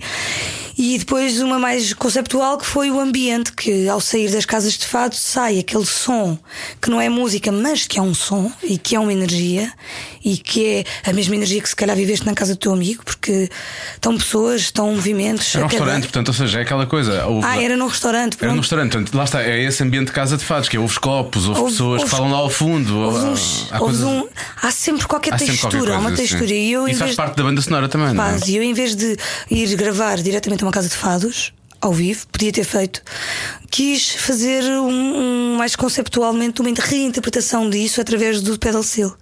E então encontrei um instrumento com que me identifiquei, que era o pedal steel, não tocado como no country, porque é um, um- como sabes, um, um instrumento muito tradicional na América, mas como tem um arco e como está associado a vários pedais de efeitos, tem textura e tem uma tirar- vertigem de espaço que, que veio dar esse pano de fundo que eu queria, mas uma reinterpretação minha desse pano de fundo de uma noite de fados. Depois os músicos tocaram live em, estúdio, portanto foi uma coisa de assumir o erro também, assumir que se a nota sai ao lado. Mas se tinha verdade, se tinha intenção, aquilo fica, a voz também, são quase primeiros, segundos, terceiros takes, e isso tudo acabou por criar a textura deste disco. Mas tu questionaste, desculpa. ias- Não, não, continua, continua. Diz lá. Mas tu- é um disco que tu dizes que é o mais pessoal de, de- de sempre, não é? Ahm, tu, tu questionaste o, o, o fado de que forma e porquê agora? O que é que aconteceu? Não sei, olha, talvez porque tenha vindo diretamente de um disco de jazz de, ou de bossa nova, Bossa nova. Tom Jobim, não é? E ter uma certa saudade dos fados também por me, por por pensar assim: vou fazer um novo disco, eu quero fazer fado. O que é que eu vou fazer? Hum, quem é que eu sou hoje e como é que o fado está? E o que é que é fado agora? E será que o fado muda? Será que o fado muda dentro de mim ou muda porque está fora? Porque, os, porque aquelas pessoas resolveram fazer, tomar aquelas decisões e eu também tomar estas decisões? O fado mudou? Ou o que é que é fado para mim? Então foram todas estas, estas problemáticas que foram andando durante dois anos na minha cabeça e depois pensar em todas as fragilidades que isso trazia, não é? Como por exemplo essa do tem que ser ao vivo, tem que ser eh, sem microfone, tem que fazer uma filmagem, tem que. O que é que é preciso toalha, ter uma filmagem com toalhas aos quadrados ou, ou esses elementos visuais não interessam? O que interessa são os elementos sonoros. Sim. E então tudo isto foi andando na progressão da, da construção deste disco que, que depois resultou em, em acabar por ser eu a produzir, porque foi, foi, foi, foi por, nessa sequência de, de pensamentos Fazia sentido. que fazia sentido. Estes pensamentos ficaram só na tua cabeça ou tu andaste a martirizar a cabeça de outras pessoas? Martirizei, por isso é que eu, por isso é que eu agora preciso de um sleeping coach. Ah, Falando sobre isso, o que é que. Deixa-me Pá, eu só tive que fazer rádio, não achas? Deixa-me só perguntar é um se programa de esta conversas de rádio. Sim, se esta descoberta, essa descoberta que tu fizeste no, no, no disco foi antes do disco ou foi depois do disco é que tu percebeste? Não, isto sou eu. Foi antes. Foi antes. Foi antes o que deu origem a, a escolher o processo e depois no processo já não havia muitas dúvidas, porque era tudo no estúdio. Já depois dos vários ensaios, tudo no estúdio e bora lá cumprir, porque o que uma das coisas que eu percebi também, em termos, percebi e que o Martin me deu, é verdade, que é quando tu estabeleces um objetivo, um conceito, tu tens que o estabelecer e fixá-lo bem na tua cabeça, para que todas as pequeninas decisões até lá vão nessa direção. Porque quando tu estás dentro do processo, embrenhado no meio do processo, podes, pode ocorrer, ocorrer tu perderes o norte. É, qua- é quase como já agora tens um mapa grande, sabes que vais naquela direção, agora vais fazer zoom in e tu vais ter que continuar a andar. E cada passo que dás nessa procura do, do destino, às vezes, se não tiveres firme a tua orientação, Pode ser um passo em falso. Pode ser sempre um passo noutra direção. E quando dás por ti, levantas um, fazes um auto ao, ao mapa e tu estás num outro ponto completamente diferente. Às vezes isso resulta nos processos de alguns de, algum, de algumas produções. No meu caso, eu queria mesmo ir dar àquele sítio certo, portanto eu não podia desviar, mesmo que houvesse a tentação de então vá. Então agora imagina, imagina isto. Eh, esta voz não ficou exatamente como eu queria. Então, pera, então pronto, fica aqui este instrumental. Vamos tentar apagar aqui, aqui o ruidinho que aparece da voz que entrou no microfone dos músicos e eu vou fazer depois uma voz e depois ninguém nota. Ver? Só esta mudança de plano iria mudar a textura e a característica do disco todo, porque aquele tema já não ia ser igual aos outros todos. Porque só num, num conjunto é que tu vês a união de. Por isso é que muitos discos às vezes parecem ma- montes- de retalhos. manta de retalhos. E, e parecem mesmo. Não, às vezes é o objetivo. Imagina uma Beyoncé pede a cada um dos produtores para produzir uma música diferente. São uma manta de retalhos, ob- objetivamente e com essa intenção. Outras vezes são as- os produtores que andam a pescar aos papéis, não querem pôr isto, não querem pôr aquilo e já não sabem o que é que querem, não há um conceito. Mas depois também sai uma coisa boa, quer dizer, isto aqui não, não é nenhuma crítica, mas também não é nenhuma. Não é essa dizer que tudo é bom, porque nem tudo é bom, nem tudo faz sentido, nem tudo faz sentido. E, e, na verdade eu acho que quando eu me propus àquela, àquele objetivo, estoicamente eu entrei em estúdio e decidi não vais, não vais deixar que nenhum que nenhuma ideia, se ela não for parte do teu plano, interfira. Porque muitas, todas as pessoas têm opiniões, pois todas as pessoas têm opiniões Sim. boas e válidas e que podiam ser umas boas opções para se fazer, mas, mas neste caso, aquilo que eu me propus para este disco em particular, não. E tu és assim tão assertiva. co- foi só com este disco ou és assim na, na vida? Foi só com este disco.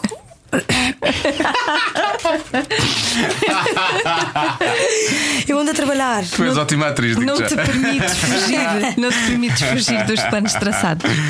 É assim, Lidas se o lá plano, com- se o com plano surpresa. for, se o plano for não seguir os planos, eu sigo bem esse plano. ver? pois já percebi. Eu tenho que me propor e fazer um plano de que agora não é para seguir planos, agora estamos livres. Por isso é que eu nas férias estou sempre com a mesma roupa. Isto não tem nada a ver. Não, mas eu adoro estas pequenas, à parte, é onde está. É o sumo todo. Sim, sim, é. podcast. Sim, mas como assim? Usa a mes- a mesma roupa Não há nada que me transmita mais sensação de férias do que não mudar de roupa. Mas o estilo de roupa ou a mesma roupa? A mesma roupa. Como é que fazes com. Não, mas é assim, calma. Eu, como eu sou germofóbico, já estou aqui, tenho imensas questões na minha cabeça. Não, mas calma, calma, eu vou tirar todas as questões de cabeça aqui. Imagina, na praia, aqueles, os calções e a t-shirt que levo para a praia são sempre os mesmos. Eles ficam cheios de sal, ficam cheios de areia, mas vão ser sempre aqueles que eu vou levar e aquilo é que me faz. Depois, quando chego a casa, tomo banho e mudo roupa. Sim, claro. Pronto. Está bem? Mas depois lavas para o dia a seguir, vai, vai ter que haver uma altura que vais ter que os lavar. Não, tem- tem porque que ir não, com sal. Não, é- é só que para ir e para voltar, Há aqui tá um bem. pormenor que eu tenho que te dizer: é que eu, mais ou menos há 10 anos, que eu não faço mais do que 5 dias de férias seguidos. Ok, pois. Portanto, nunca se pôs aqueles 15 dias de sal nos meus calções, não é? Infelizmente, infelizmente. Porque eu, se me propuser a fazer 15 dias de férias, É o te objetivo, garanto nada que te esses calções mover. não se vão ninguém lavar. te tira desses 15 dias e ninguém te tira desses calções. Mas só nas viagens. Ao chegar a casa, toma banho e muda de roupa. Não, não, sim, quando chego a casa depois da favor. praia, tomo banho. E depois, e depois tenho para aí três ou quatro coisas que visto. Não mais, estás a ver? Ok, O problema ok. é quando tu te look de propões a dormir 8 horas e depois não consegues, é? E por isso vais E ao é sleeping, sleeping coach. coach. O sleeping coach foi, foi posto aqui um bocado a ferros e, e, e, portanto vamos ter que acabá-lo, não é? Pois tem que ser. Eh, Mas perdeste o som durante a gravação do disco, foi isso? Não, eu já perdi o sono há, há bastante tempo. Há mais tempo? Há mais tempo. E que- aqui a questão não é, uh, não é eu não dormir, eu durmo. Ahm, a, a questão que é minha e de muitos portugueses É dormir pouco. é não descansar realmente. Não é eu dormir pouco. E então há um homem que é o Nick que se pôs no meio da minha vida e, e que não foi imposto por mim, mas que lá está ele, todas as noites, a dizer que eu tenho que fazer um pré-sleeping de uma hora e meia. Ou seja, como é que tu fazes isto? Para tu realmente, vou fazer em traços gerais e vai ser bastante útil para várias pessoas. Ótimo. Tu queres acordar às Sete da manhã, vá. 7. Tens de contar 5 ciclos e que cada ciclo tem 90 minutos, portanto, vais ter que cortar, eh, dormir 7 horas e meia. Oito horas, sim, sete horas. 8 horas não, 7 e meia. São ciclos. e eles têm que ser respeitados. Sim. Portanto, contas 7 horas e meia antes do- da hora que queres acordar, dás ali uma margenzinha para o teu adormecer, e antes dessa hora, imagina que eh, dá Onze e meia. 11 e meia. Portanto, Às 10 tens de começar a fazer o press. às 10 tens que começar a fazer preparação. Que é que é baixar as luzes lá e de consiste o quê? Primeira, primeira regra: tudo o que tem luz azul, cortou. Ok. Já não há televisão nem telemóvel. O telemóvel é a maior causa de ansiedade de- de- do sono, dentro do sono. E então acabas com o telefone. E depois há outras coisas, vais para um lugar, a luz muda, porque já não estás agarrado a essa coisa. Não tem o lugar, o espaço não, não deve estar muito quente. Não está aquela coisa abafada, agora vou, agora vou dormir e vou ficar no meio de umas mantas quentes. Não. É tipo, vais para um lugar arejado, mas não é que tenha, não, não tenhas que passar frio, não é? Mas é assim mais solto. E uma das técnicas boas é preparar o dia, do- o dia seguinte. O que é que tu vais ter que fazer no dia seguinte? E deixar num papel, escrever. Olha, vou ter que ir às compras, vou ter que ter uma consulta, tenho que ir à rádio comercial, tenho que fazer um, um. Gostava de ficar ali uma ou duas horas ao piano e depois tenho que comprar qualquer coisa para fazer o jantar. Estabeleces, está escrito. Depois vais para a cama. Tu já vais num outro modo, no modo do avião, E como vais no modo avião, dormes. E como o teu cérebro já te disse que não tens que te preocupar agora com o que vais fazer amanhã, que isso já tu fizeste, já, fizeste. te preocupaste. Dizem até que para não deixar, para não deixar, não beber água, não ter copos de água ao lado da cama, porque todas as pessoas acham que é inevitável ter que beber água à meia-noite. Mas se se habituarem a não ter que beber, ou seja, bebem antes de se deitar e já não bebem mais, o corpo não vai acordar à meia-noite para ir beber água ou para ir à casa bem. E por isso dormem as 7 horas e meia seguidas. O pós-sleeping é muito importante também, que é não agarrar logo no telemóvel. Já fui. Onde é que tu o deixas? Já Tu- fui. tu- não, não, tu já foste. Tu, tu deves adormecer com ele ligado. Mas essa é a Tu- parte mais importante. É a parte mais importante. Ele tem que estar em modo voo e tem que estar na cozinha, por exemplo. Pois é, isso que eu te perguntar, o que é que fazias? Mas fazes mesmo isso. metes na cozinha. Eu estou a tentar. Agora Ok. pus-me pus nesse, nesse golo. Abrir a janela com vitalidade, tipo, abrir mesmo. Luz natural, acorda- depois deixaste acordar, ires tomar um bom pequeno almoço e. Ele ainda propõe outra coisa, porque isto é o pré-sleeping e o pós-sleeping do, de para atletas de alta competição, portanto, para pessoas Ok. que têm que estarem. Ele ainda propõe ou exercício físico logo, antes de voltar ao telemóvel, ou alguns exercícios mentais, tipo fazer umas palavras cruzadas, Ah, ah, ou uma. puxar um bocado pela cabeça, estás a ver? Fazer um, fazer um puzzle ou fazer uma. Curioso, eu- eu não, não falaste em ler. À noite podes ler ou não? Não fala sobre isso, tem que ir para pesquisar sobre isso, porque o ler não diz que não, mas também não, diz que, não disse lá que sim. Portanto, o ler Porque a tua também cabeça pode levar por outras coisas. pode levar para, outra, para outro universo. Porque o que interessa é que, mesmo que estejas a dormir, tu muitas vezes não estás a descansar e quando acordas, acordas cansado. Todas as- há muita gente que diz: acordei cansado, ou acordei. E eu às vezes acordo assim. Tenho rádio comercial. Oh, tenho hoje um. Eu acordo a falar. foi, foi porque disseram, foi porque te assustaram quando falaram de nós, não é? Conversa É, quando nós começamos, então já está. Ah, rádio comercial é hoje. É, Mas essa técnica, não o pós-acordar, porque isso já não, mas o pré e, e o dormir é muito o que se faz com, com as crianças. Os bebés. não é? Sim, sim. E É não o acordar sossego, há ali uma hora de sossego. É hora de acalmar, ainda hoje, ainda Ah, hoje para a minha é filha assim. digo, agora é hora de, hora de acalmar. Sim, vai ela acalmar. Exatamente. E também no meio deste. Isto, o Sleeping Coach também tem outros pormenores, que também tem umas power naps. Que eles aconselham, e a power nap o que é que é? Não É é, mais do hora. que, não é dormir, é meia hora. Imagina, tu que estás aqui neste estúdio e que estás aqui, saís meia hora para ires ali a um café, pegares no teu livro, não precisas de dormir necessariamente, uma power nap, ou podes É dormir. tirar a, tu- a cabeça É da tua vida, não a, é? a cabeça daquela vida e daquele momento. E depois voltas, voltas com a tua energia. Portanto, os bebés também fazem uma cesta. Pois. Pois fazem. Eh, depois, quando nós começamos a crescer e a criar ansiedade, deixamos esse nosso lado tão bonito que, que inveja, criança. que era ser uma criança tratada pelos outros e posta na cama Pois pelos é, outros. isso é tão bom. Que saudades. Que saudades. Eu vou dizer uma coisa que eu espero que seja uma coisa muito bonita. Eu espero que hoje, Joana, hoje estejamos a ser a tua power nap. Estão a ser. Ah. Estão a ser, porque nós não estamos a falar de todo em coisas que me, que me trazem ansiedade. Estamos a falar até sobre várias coisas que me trazem muita alegria. Só tinha alguma esperança que o teu pós-sleeping, ou o que o Nick diz que é o pós-sleeping, quando se abre a janela, é mandar um grande berro lá para fora. Tem a comercial! Agora tenho obras ao pé de casa, muitas vezes apetece-me abrir e dizer já chega!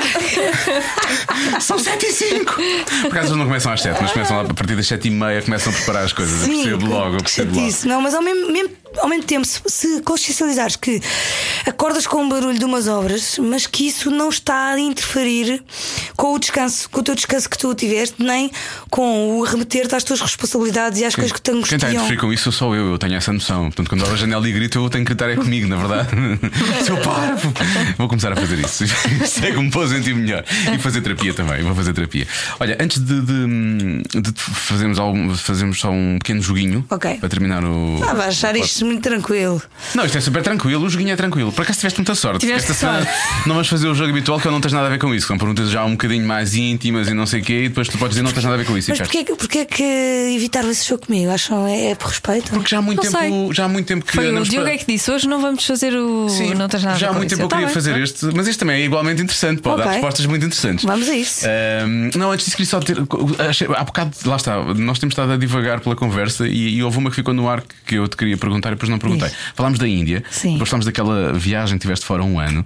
Dessas viagens todas, houve algum sítio onde tu estiveste durante a viagem que tiveste tido essa epifania de não, eu tenho que voltar para Portugal e eu não me vou renunciar nunca a isto, que, este meio no qual eu nasci, isto que faz parte de mim. É assim, a volta estava sempre marcada. Eu, tinha, eu sabia que eu estava a viver ali uma pequena ilusão. E que voltarias, sim. e que voltaria. Aquilo que eu fiz de dar a volta ao mundo, fazer voluntariado, estar fora, é facílimo. Parece que é uma grande aventura, porque no, no ir e eu arran- tive que juntar dinheiro durante os fases, bem, essas questõezinhas e estar sozinho parece uma grande aventura, mas estar lá é a coisa mais fácil do mundo, que é não tenho responsabilidades, não tenho o meu trabalho, sim, fazer voluntariado sem ter que ter um filho para cuidar, ou a minha mãe para tomar conta, ou, ou o trabalho para gerir, é muito fácil. Cá, cá dentro é que é difícil assumir que nós somos corajosos ao ponto de tirar algum tempo da nossa vida para fazer voluntariado ou tirar algum tempo da nossa vida para nos dedicarmos aos outros ou alguma coisa que. Pronto, e, e, portanto eu sabia que voltaria e não havia essa. hum, Não estou a responder à tua pergunta diretamente, mas sabia que voltava, mas só percebi que, que seria este o meu caminho, porque eu saí para realmente me encontrar e para perceber quem é que eu era, sabia, já tinha tido nessa mesa de frades, nessa mesma casa que me levou a tantas coisas boas. Tinha tido já visitas das quatro editoras, assustadoramente eles diziam assim: estão aqui aqueles senhores. E eu não sabia quem eram. Sabes quem é que eram? Era, era o, o Tosa Brito, o David Ferreira, e eu nunca eu não sabia quem eram essas pessoas, de cara, de Sim. vista, nem saber, nem tão pouco de nome. Então está aqui uma pessoa muito importante. Era a Paula Homem, o Paulo Junqueiro. Não, foi, só, foi, só os, foi só os top dogs, não é? Foi Não, tipo, foi incrível. Hoje, hoje é que eu percebo o incrível que isso foi que aconteceu na altura. E o que é que é suposto fazer? É, é, é suposto cantar melhor? Eu não, canta só como costumas cantar. E eu ficava nervosa porque eles diziam. E de repente. Eles convidaram-me para. Tive é, é, Valentim. Isto até parece, até parece surreal, mas eh, foi verdade. Eh, a Warren, a Valentim e a mim, a Sony e a Universal, eh, perguntaram se se eu queria gravar. Fizeram, e depois havia um manager, havia o João Pedro, que hoje em dia é o meu manager, ia lá e foi engraçadíssimo porque eu estava tão fora da- de- dessa realidade, não fazia de tal maneira ideia que aquilo podia ser a minha profissão, que quando eu fui proposta a isso, eu disse: Mas eu não sei o que vou fazer, eu não sei fazer isso.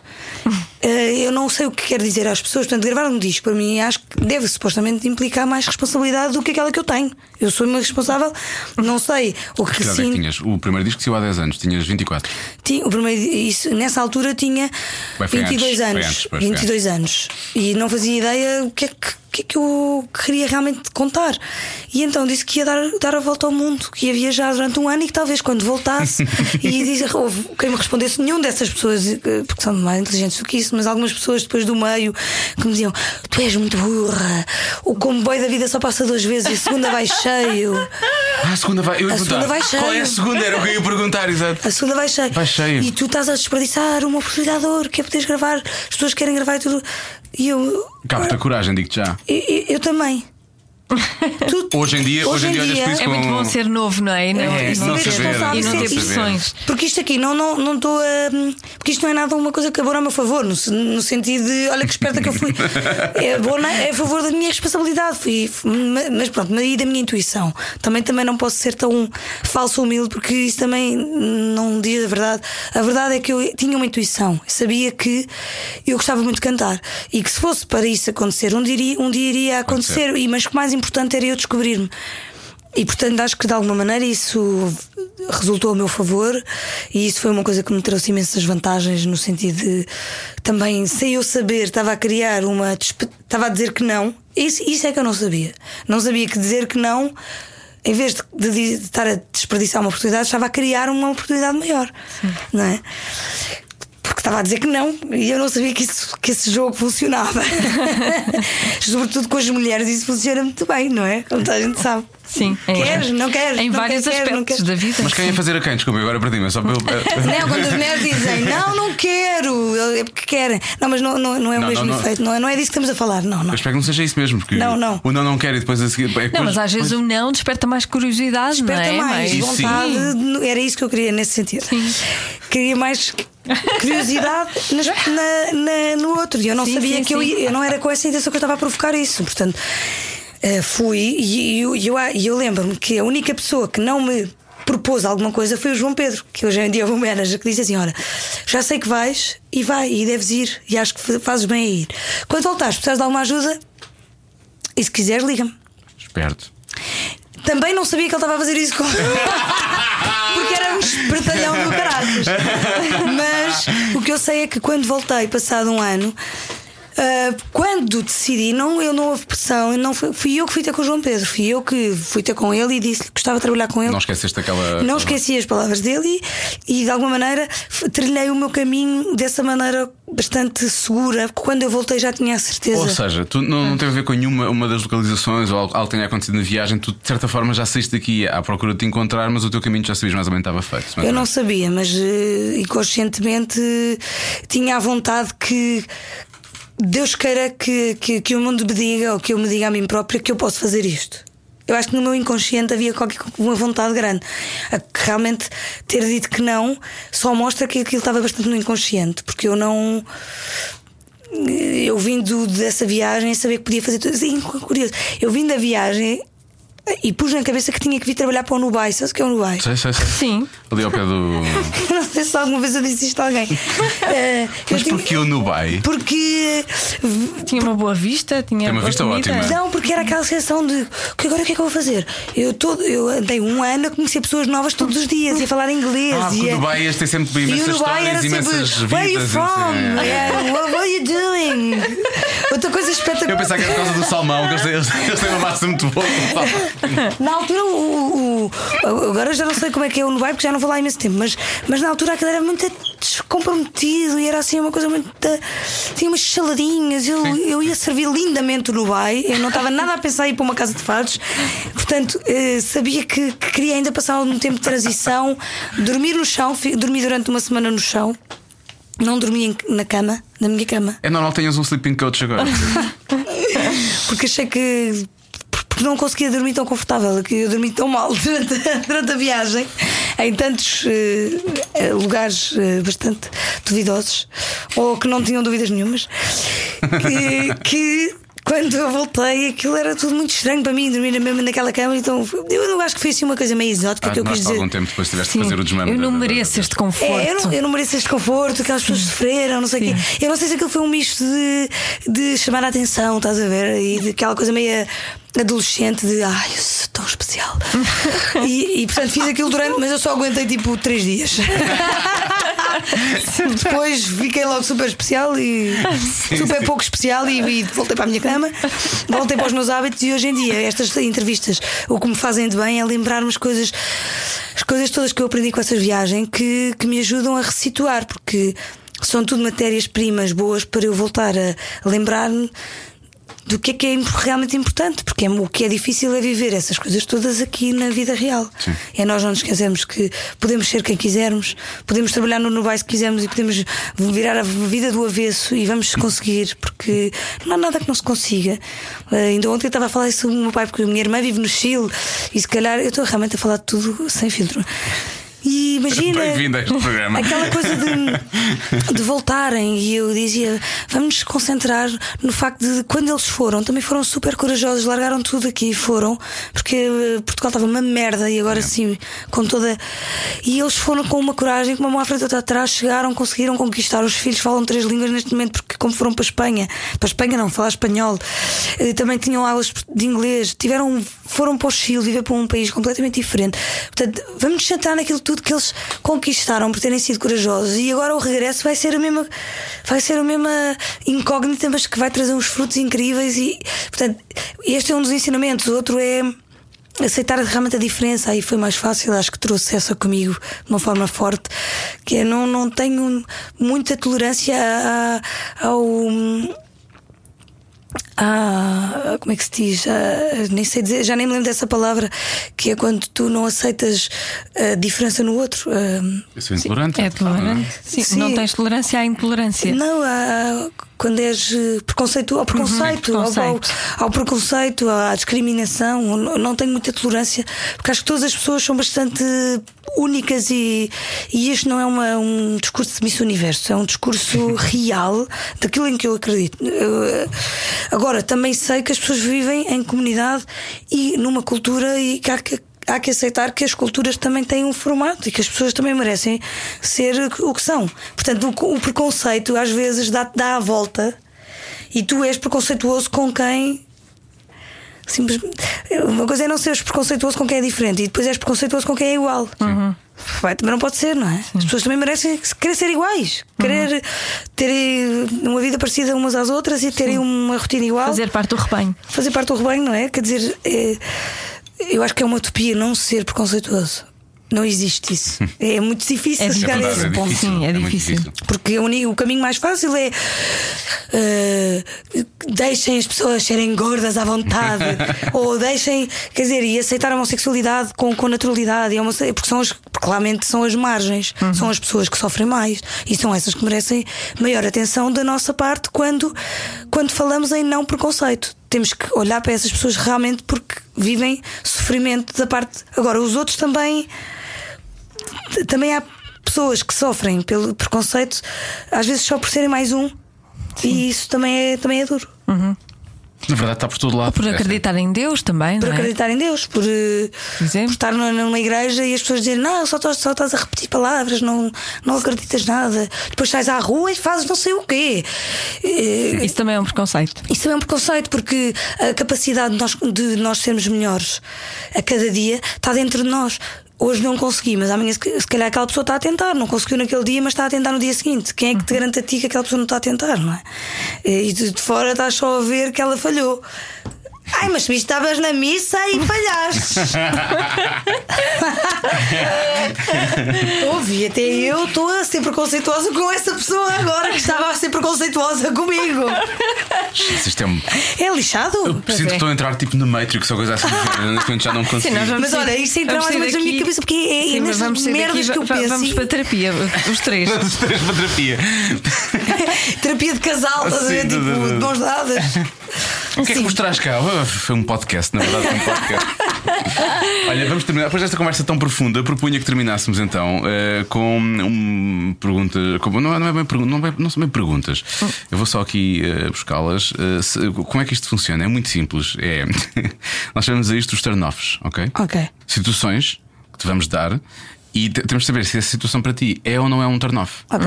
Ok? É só para Carminho, não é para nós. A não ser que tu queiras responder também. Normalmente não tens nada a ver com isso. eh, pergunta Imagina que é para mim um Podemos. turn off e para ti não é. Podemos Pois é. responder ah, todos. sim, agiste.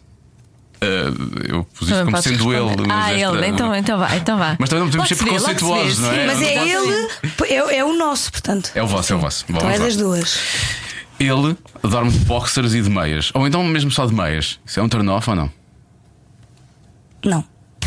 Não, a sério? Não, não. A sério? Aquilo que é um turn off para as mulheres em relação aos homens, os homens estão completamente longe de perceber o que Ah, é não, que é. já houve muitas mulheres que falaram sobre isso. Achas? Não acho, Não é. já ouvi. Não é.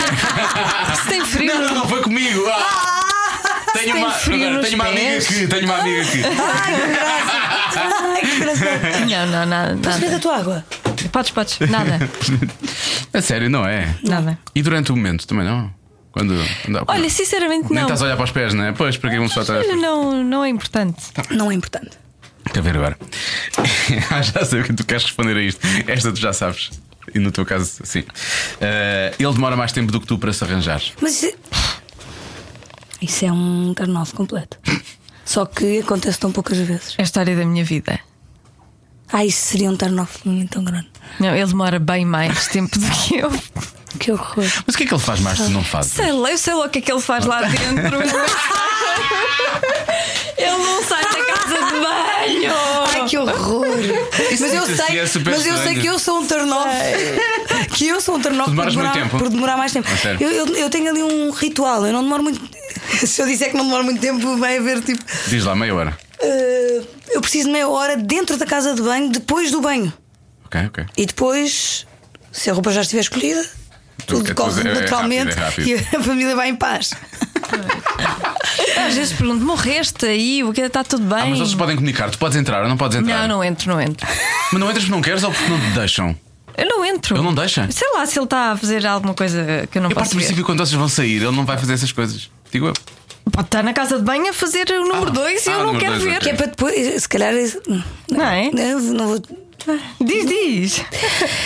É porque os homens depois também têm essas. Há pessoas, os homens, as mulheres, há pessoas que têm assim uns, uns fantasmas à volta de- de- do número 2, então. Eu não gosto. eu não Então, se calhar está a tentar fazer todo o número 2 possível para, Pois, para, se para depois durante a saída não haver esse Pois, perigo. se calhar, se calhar. é, Depois Ah, não eu sei. mas eu não- e- Não é um sei. Mas ele seca o cabelo, percebes? Eu, eu acho isso. acho isso lastimável. Mas pronto, é horror assim. esta gargalhada horrorosa. foi o homem que Mas eu quero que ele ouça este podcast. Ele não, ele não ouve os teus Não, podcasts. Não, ele não ouve, ele não ouve, ele não ouve, ele não ouve. Ele acha que a Joana trabalha numa repartição de finanças. Ela nunca lhe disse o que é que faz na vida. A relação deles é muito estranha. Bom, Mas sim, é verdade. as relações anteriores dele foram todas com miúdas de 20 anos. Mas estás a dizer que estás a, dizer- estás a perguntar ou estás. Não, está a dizer, está a perguntar se isto é um turn-off ou não. Eu sei lá, eu não, conheço, não conhecia o João antes de conhe... de- Só conhecia através de ti. Sei lá, se O João é o teu É o namorado? meu, é o meu. É o meu. O Diogo não tem namorado.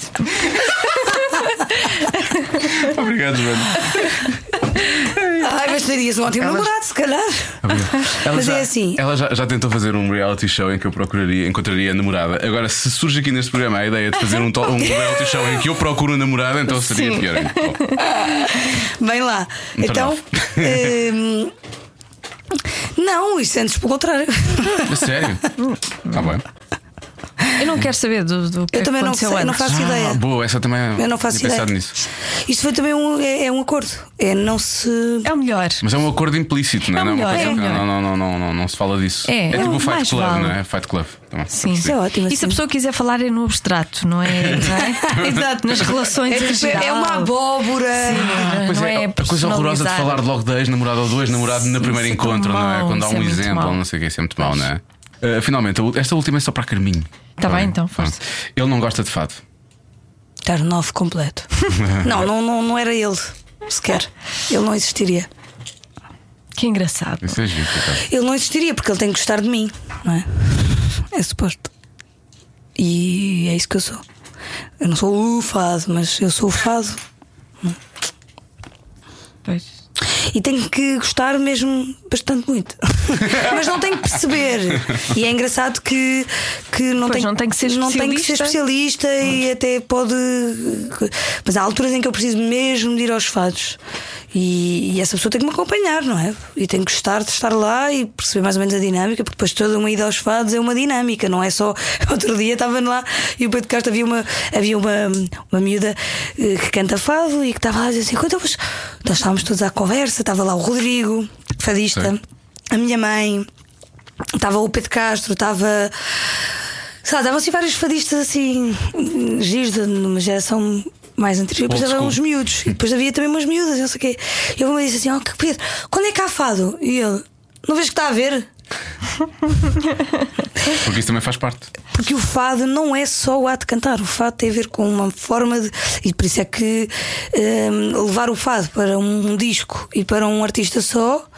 eh, é desafiante e nem, nem sempre acontece, não é? Nem todas as coisas que nós cantamos podem ser fados de- da linguagem dos fados tradicional. Agora, a grande experiência de fado tradicional que se pode ter é numa casa de fados e a viver com, a- com os fadistas e deixá-los contar as histórias e a poder eh, perceber que de repente há um que surge. Olha, tem aqui uma melodia, será que isto é um fado novo? Será que isto é um fado? O fado tradicional tem umas regras e tal. E andarmos ali naquela. naquela naquela vida até o meio-dia. Podia a seguir pequenotes. Pronto. Sleeping Coach está completamente dispensado Sim, nesse sim, dia. sim. Pois, pois. Ah, o Sleeping Coach diz outra coisa importante que é o corpo não pode compensar no fim de semana aquilo que não dormiu durante a semana. O sono e o Sleeping Coach é um processo contínuo. Eu caio, É muito, rotina. eu caio muito nisso, por acaso, efetivamente. Também eu. E por norma também não consigo compensar ao fim de semana aquilo que dormi durante a semana, portanto estou sempre, eu estou sempre É a dever. descompensação, eu estou não é? sempre a dever. Eu A sou a dever. dívida pública nacional, a forma como os governos dos, dos países gerem a sua dívida, é como eu giro o meu. Faz uma power nap, de certeza que aqui há um momento morto que tu consegues juntar 5 com 5 com 5 com Na 5 com boa. 5 com 10 minutos e fazes meia hora de tempo morto. Às vezes, quando estamos a fazer o programa à tarde, eu sinto que às vezes a Joana faz pequenas power naps, que eu falo com ela e ela não ouve metade do que eu digo. Eu, eu... Sabes como é que o Dali fazia power naps? como? Olha, o Dali fazia uma coisa engraçada que era para ter a certeza que fazia a power nap do tempo exatamente necessário ao corpo descansar e não mais, porque depois também se entras em sono profundo também não é bom, porque não, ficas cansado. Ficas cansado, portanto, a power nap tem ali um tempo, 20 minutos e tal. Ele dava sempre a segurar num lápis e em baixo tinha zinco, tinha. E então, quando o lápis caía ele, acordava com o barulho. E assim nunca- Queria dizer que. Estava na hora. Que giro. Tá Podes visto. fazer isso. Vou fazer Não, não, não. sempre com Ela, lápis. ela domina bem a cena. Ela domina a cena. Ela agarra só lápis com cola. Eu acho que se o lápis cair eu nunca vou ouvir. Sabes, lá em casa, quem acorda para ir ver o miúdo é o João. Eu não, eu não ouço, eu não coiço. Então eu, isso é eu um entro, ótimo. eu entro É, em sono umas coisas que compensam as outras. Compensa. Sim, por isso é que ele pode secar o cabelo à vontade com o secador. É que não está a ver Desde água. que, se, desde que se levanta durante a noite para ver o miúdo. Tendo em conta a gargalhada daquela dele há bocado, não podias dizer. Não, eu, eu, eu, eu senti a necessidade de o elogiar, agora repararam. Porque fiquei a dever-lhe um elogio. Ai, tão bom. Olha, Não, Carmen. não, na boa. Muito obrigado. Obrigada, eu. adorei. Obrigada. Parabéns pelo disco Maria. Obrigada. E- Não se esqueçam de ir ao Coliseu, hein? Ah, está bem, está Diz-nos bem. as datas vamos, já vamos. agora. Dia 24 no Porto, e Coliseu do Porto, 25 de, de maio, e dia Sim, eu ia 25 dizer. de maio no Coliseu de Lisboa. Vai ser um espetáculo espetacular. Espetáculo espetacular. E vai mesmo. Vai ser especial, porque e todas as pessoas devem dizer "Ai, vai ser especial, mas é mesmo feito para este disco. Vocês vão entrar no disco adentro. Está bem. Está bem? Aqueles dois anos ali a pensar nas coisas, nas questões todas, as Pá, tem que respostas estão acontecer todas alguma no coisa, pelo menos que tenha interesse, não é? Para alguém, para ti, para mim. Vamos ver. Vai de certeza. Obrigado, Carminho. Beijinhos, Obrigada, obrigada. Cada um sabe de si. Com Joana Azevedo e Diogo Beja. Epá, o que é que o meu filho está ali a ver no, no outro computador? Eu estou com medo, eu tenho muito medo do YouTube e da internet. É uma. Ai, acho que lhe vão fazer uma lavagem cerebral. O que é aquilo? Está uma criança no supermercado. Porquê é que ele está a ver uma criança no supermercado? Está a comprar o que é que eles Beyblades. fazer? Estão Não está a roubar, pois não? Não. Ai, que horror. A pessoa gasta tanto dinheiro na educação e depois, e depois vem o YouTube e estraga tudo. Eu vou deixar isto ficar, sabes? Eu vou deixar ficar isto. Não estão a roubar, pois não. Acho que estão a comprar coisas, deve ser para fazer slime, ou para, são Beyblades ou aquelas coisas. coisas desse género. Bom, deve ter reparado que nós hum, fomos um pouco pussies e não fizemos a pergunta. Olha, pussy é um termo bem escrito. Não fizemos a mítica pergunta dos últimos tempos final do programa. Da à vagina? Carminha. De vagina, sim, não, Não fizemos. fizemos? Claro que não. Não, então o que é que fizemos? Ah, foi a Sónia Tavares. À Sónia Tavares fizemos, sim, sim, sim. não fizemos. Ah, pe- Não, Ah, nós fal- falámos nisso a caminho porque não tínhamos ainda realmente essa ligação e não, não, não houve assim, não, não, não fugimos o suficiente para a, para a marotice durante o podcast para depois Também não fazermos pode a ser sempre, não, não pode ser é? sempre, não é? Senão é um enjoo. É um enjoo de adjetivos, quer dizer. Mas o mais incrível é que dissemos isso no final e ela ficou a pensar e disse: Ah. Eh, Estou aqui a pensar na resposta e eu, se estás a pensar na resposta, eu vou já, Eu vou já vou pôr isto a gravar, gravar outra sim. vez. Não, não, Ah, não pois graves, não graves, não graves. Mas ela depois deu uma resposta bastante boa até. Foi pena que ela não tivesse dito. Pois, e, E agora e agora não vai ficar a saber qual foi não. a Mas resposta eu, dela. eu agora porque... apetecia-me dizer só para. Mas não, não, não, posso, digas, não porque ela posso, disse não. em off, Ela fica em em off. Fiquem off, fiquem off. É como Las Vegas. É Toda como Las sabe. Vegas, o que se passa em off, como é que é? O que se passa em off fica em off. Fica em off. O que se passa off the records fica off the records. Exatamente. Normalmente. Depois há o segredo de justiça e depois as coisas quebram-se. Isso não interessa. Bom, e há os, como é que é? Whistleblowers. há whistleblowers e os, e os, os, os eh, chibos, não é? É chibos que se diz? Bufos, É, bufos, bufos. Bufos. Portanto, eu e tu vimos o este do mal há duas semanas, já percebi. Bom, eh, e é isto, estamos conversados. Fazias também falar da Sónia Tavares. Na próxima semana vamos receber a Sónia Tavares. Ah, é? Não é um homem? Queres um homem?